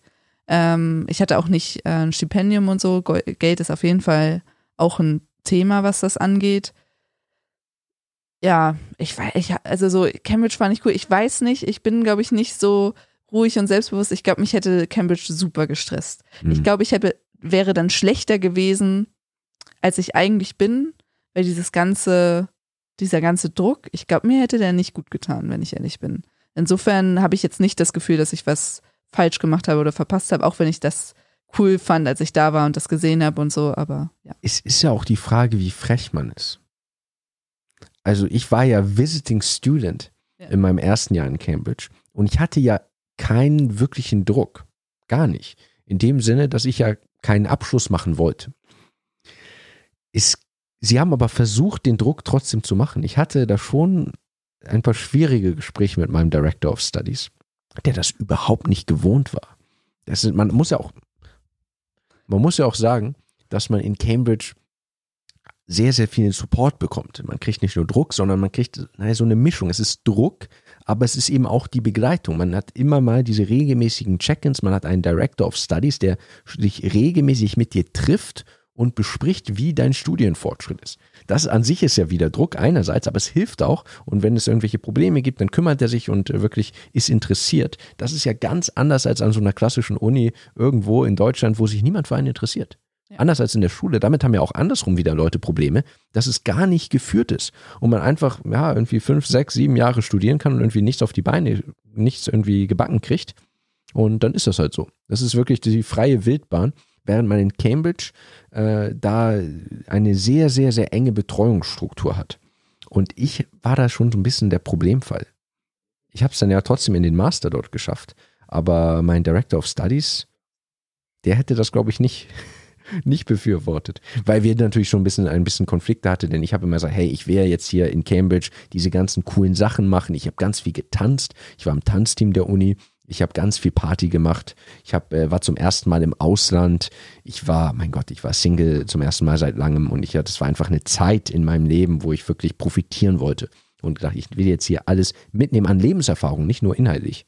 Und äh, Trinity College, Cambridge in Mathematik, das sind ultra fokussierte Leute. Der Director of Studies war ganz anderes gewohnt und äh, wir haben da immer so ein bisschen aneinander vorbeigeredet. Da, also da gab es da so Sachen wie, es gibt zum Beispiel im Bachelor, im dritten Jahr vom Bachelor Mathematik gibt es so Computational Projects, die man theoretisch nicht machen muss, aber man kriegt dadurch extra Credits für die Abschlussklausur. Mhm. Und alle machen die natürlich, weil es ja extrem kompetitiv ist und alle irgendwie auch so ein bisschen ja natürlich gegeneinander antreten letztlich und äh, dann einen guten Abschluss machen wollen und man macht die Computational Projects so. Und dann habe ich auch mit dem Director of Studies gesprochen und gesagt, ja, für mich Credits in der Abschlussklausur klingt ja jetzt nicht so attraktiv, weil die Abschlussklausur eher so pro forma ist. Und dann meinte ich so, ja, äh, bin ich jetzt skeptisch. Dann meinte er, ich würde Ihnen wärmstens empfehlen, ich I strongly advise you, wirklich, Sie sollten unbedingt die Computational, Computational Projects machen. Und ich so, ja, danke für die Einschätzung. Habe ich dann aber eben nicht gemacht. Und da war der extrem irritiert. Für den war das eigentlich fast so eine Anweisung, die er mir erteilt hat. Und da kommt da so jemand, der schon, wie gesagt, so ein Tick älter ist, den Bachelor schon gemacht hat. Da haben wir immer aneinander vorbeigeredet. Und dann hatte ich mich für den Master parallel beworben. Das ist doch eine ganz coole Story. Ich habe mich für den Master in Mathematik beworben, weil ich es so cool fand in Cambridge. Und dann wollte ich da nochmal einen richtigen Abschluss machen. Und diese Masterbewerbung, die wurde irgendwie an anderer Stelle besprochen und entschieden. In der Fakultät. Und äh, dann hatte ich es geschafft, über diese Bewerbung äh, genommen zu werden und zwar ein Unconditional Offer zu kriegen. Ich habe also ungefähr im April oder so, zweitausend, ja, wann war das? April zweitausendsechzehn, hatte ich schon für Wintersemester, Wintertrimester zwanzig sechzehn die Zusage, egal was jetzt dieses Jahr passiert, du kannst den Master starten. Das ist sehr unüblich, weil ich diese besondere Visiting Student Situation hatte. Fast alle anderen, es ist nämlich so, wenn du im letzten Bachelorjahr bist und dann dieses Part zwei nennt sich das und dann Part drei, den Master machen willst, dann brauchst du im Prinzip eine First. Du brauchst einen Top-Abschluss, sehr, sehr kompetitiv, um in den Master zugelassen zu werden. Ich war der einzige, der einzige Student in meinem Jahrgang, das habe ich ja auch mal als Video-Clickbait gemacht, aber eigentlich kein Clickbait, der ein, als einziger zugelassen für den Master. Ich war wirklich der einzige Studiengang, der einzige in meinem Jahrgang in der besonderen Situation, dass ich schon ganz sicher wusste, der Masterplatz wartet. Das war natürlich mega nervig für die anderen Studenten, weil ich immer... Ich weiß, dass du dich beliebt gemacht hast in der Prüfung. Verkatert in, in der, in der Great Hall saß und mal, oder eben meinte, Leute, heute Abend geht's in den Club und äh, die anderen äh, haben immer nur mit den Augen gerollt. Ähm, gab auch einige, die da ganz sozial drauf waren, aber nicht unbedingt vielleicht die Mathematiker. Und äh, ja, mein Director of Studies, äh, der wollte mir da gerade eine, einmal wieder so ein bisschen die Leviten lesen und äh, meinte dann, ja, und was hast du denn nächstes Jahr und was, äh, was ist denn dein Plan? Und da meinte ich, ja, ich mache nächstes Jahr den Master. Und er so, so, so, das hast du also vor. Und ich so, ja, nee, ich habe hier, also ich habe hier schon ein Offer. Und er meinte, wie, du hast ja schon ein Offer? Der wusste ja, ich meinte, der meinte, du brauchst einen First, um äh, den Master zu machen. Und dachte, das wäre so seine absolute Joker-Karte, die er da jetzt ausgespielt hat. Habe ich gesagt, nee, äh, formal ja, und ich bin ja Visiting Student und die Bewerbung wurde schon entschieden und das ist alles schon durch. Und er so, ja, hat er äh, sich das angeguckt und meinte, ja, diese Entscheidung, die werden in, irgendwo in der Fakultät getroffen. In Klammern. Wenn sie mich gefragt hätten, dann wäre das alles anders ausgegangen. Und meine Güte, ich habe ja dann auch den Master gemacht in Cambridge und ich habe ihn bestanden und ich habe da dann auch wirklich deutlich härter gearbeitet und hatte auch so ein bisschen mal diese Cambridge-Erfahrung, wie das ist, wenn man wirklich studieren muss. Ähm, aber ich habe auch das, das Jahr als Visiting Student am Ende die Klausur mitgeschrieben und ich habe sie auch bestanden. Das muss man dazu sagen. Ich habe da noch last minute wirklich auch noch mal ein bisschen Zeit investiert. Ich habe da kein tolles Ergebnis gehabt, aber ich habe sie bestanden und ähm, das wäre wär mir dann irgendwie doch auch peinlich gewesen, wenn ich da das Jahr nicht bestanden hätte. Aber ich erinnere mich letztlich. Auch. Irgendwann hattest du doch auch dich für die Bewerbung für Facebook vorbereitet. War das das Praktikum oder den? Ja, da habe ich einfach ein Jahr, eine Woche Pause ein gemacht vom Studium, eine Woche. Was, was viel ist, ja. Wenn man in diesem ja, acht Wochen Trimester ja, ja. einfach mal eine Woche aussetzt und sagt, ich bewer- bewer- bereite mich auf Facebook vor. Und war das nicht dieses, ähm, dass du überhaupt nach Cambridge gekommen bist, war doch auch durch den einen Professor, ne? Das, also ja, so das dann, war eine persönliche Empfehlung. Ja, aber dadurch, so, dadurch bist du auch überhaupt auf die Idee gekommen, oder? Absolut, genau. Also das, äh, das ist ja auch die Sache. Ich glaube, ganz viele könnten das auch und könnten das schaffen und ins Ausland gehen. Das ist manchmal eine Frage des Selbstbewusstseins, wie du eben bei dir auch selbst sagtest. Vielleicht, wenn man da so ein bisschen den extra Push kriegt oder dass man eben einfach nicht auf die Idee kommt. Ja. Und auch gerade, wenn man jetzt nicht aus so einer finanziell besonders starken Familie kommt, meine Eltern hätten jetzt nicht Cambridge-Studiengebühren so bezahlt. So, die hätten sich auch in den Kopf gefasst. Ich meine, in, in Deutschland ist es ist es kostenlos und ich will da irgendwie neuntausend Pfund im Jahr haben. Keine Chance. Äh, aber dann habe ich diesen Professor kennengelernt und der wusste aus Erfahrung, dass Studienstifter da eine gute Chance haben und äh, die Studienstiftung die Studiengebühren auch vollständig übernehmen wird. Und der hat dann ja wirklich in, telefoniert mit dem Kontakt in Cambridge und gesagt, ja, der ist gut, der war bei mir im Seminar, nehmen Sie den. Und da habe ich also wirklich über diesen persönlichen Kontakt äh, ja. das dahin geschafft. Das, sonst wäre das auch sehr schwierig geworden.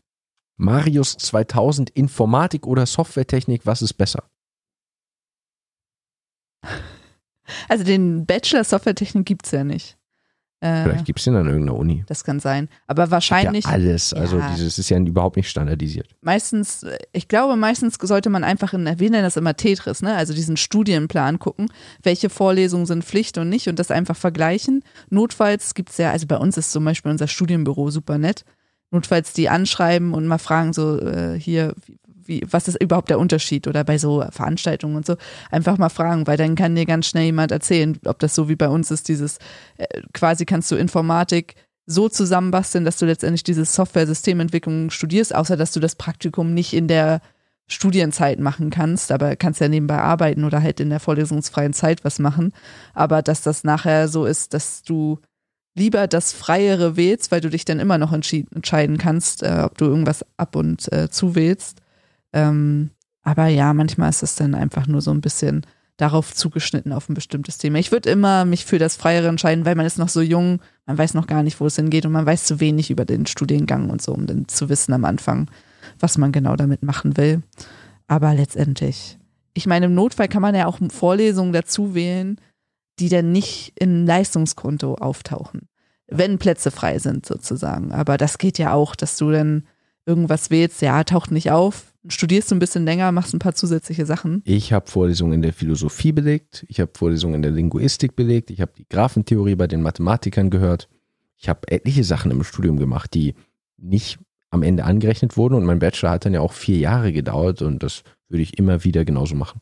Das Einzige, was noch interessant ist, ich weiß zum Beispiel bei Mensch-Computer-Interaktion war das so, den haben sie auch gemacht, weil man sonst nicht in die Psychologie-Vorlesungen reingekommen sind, weil die so überlaufen waren, dass sie dann einen Studiengang machen mussten, wo sie feste Zusagen für die Plätze bekommen haben.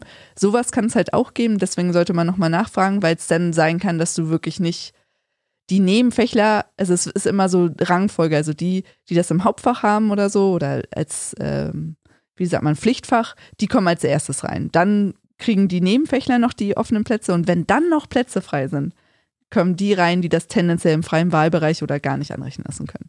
Deswegen, da muss man dann nochmal gucken. Also es ist nicht so, dass man in jede beliebige Vorlesung und so tendenziell rein kann. Aber ja, die Leute sind immer sehr nett. Einfach fragen oder äh, dann wird weitergeholfen.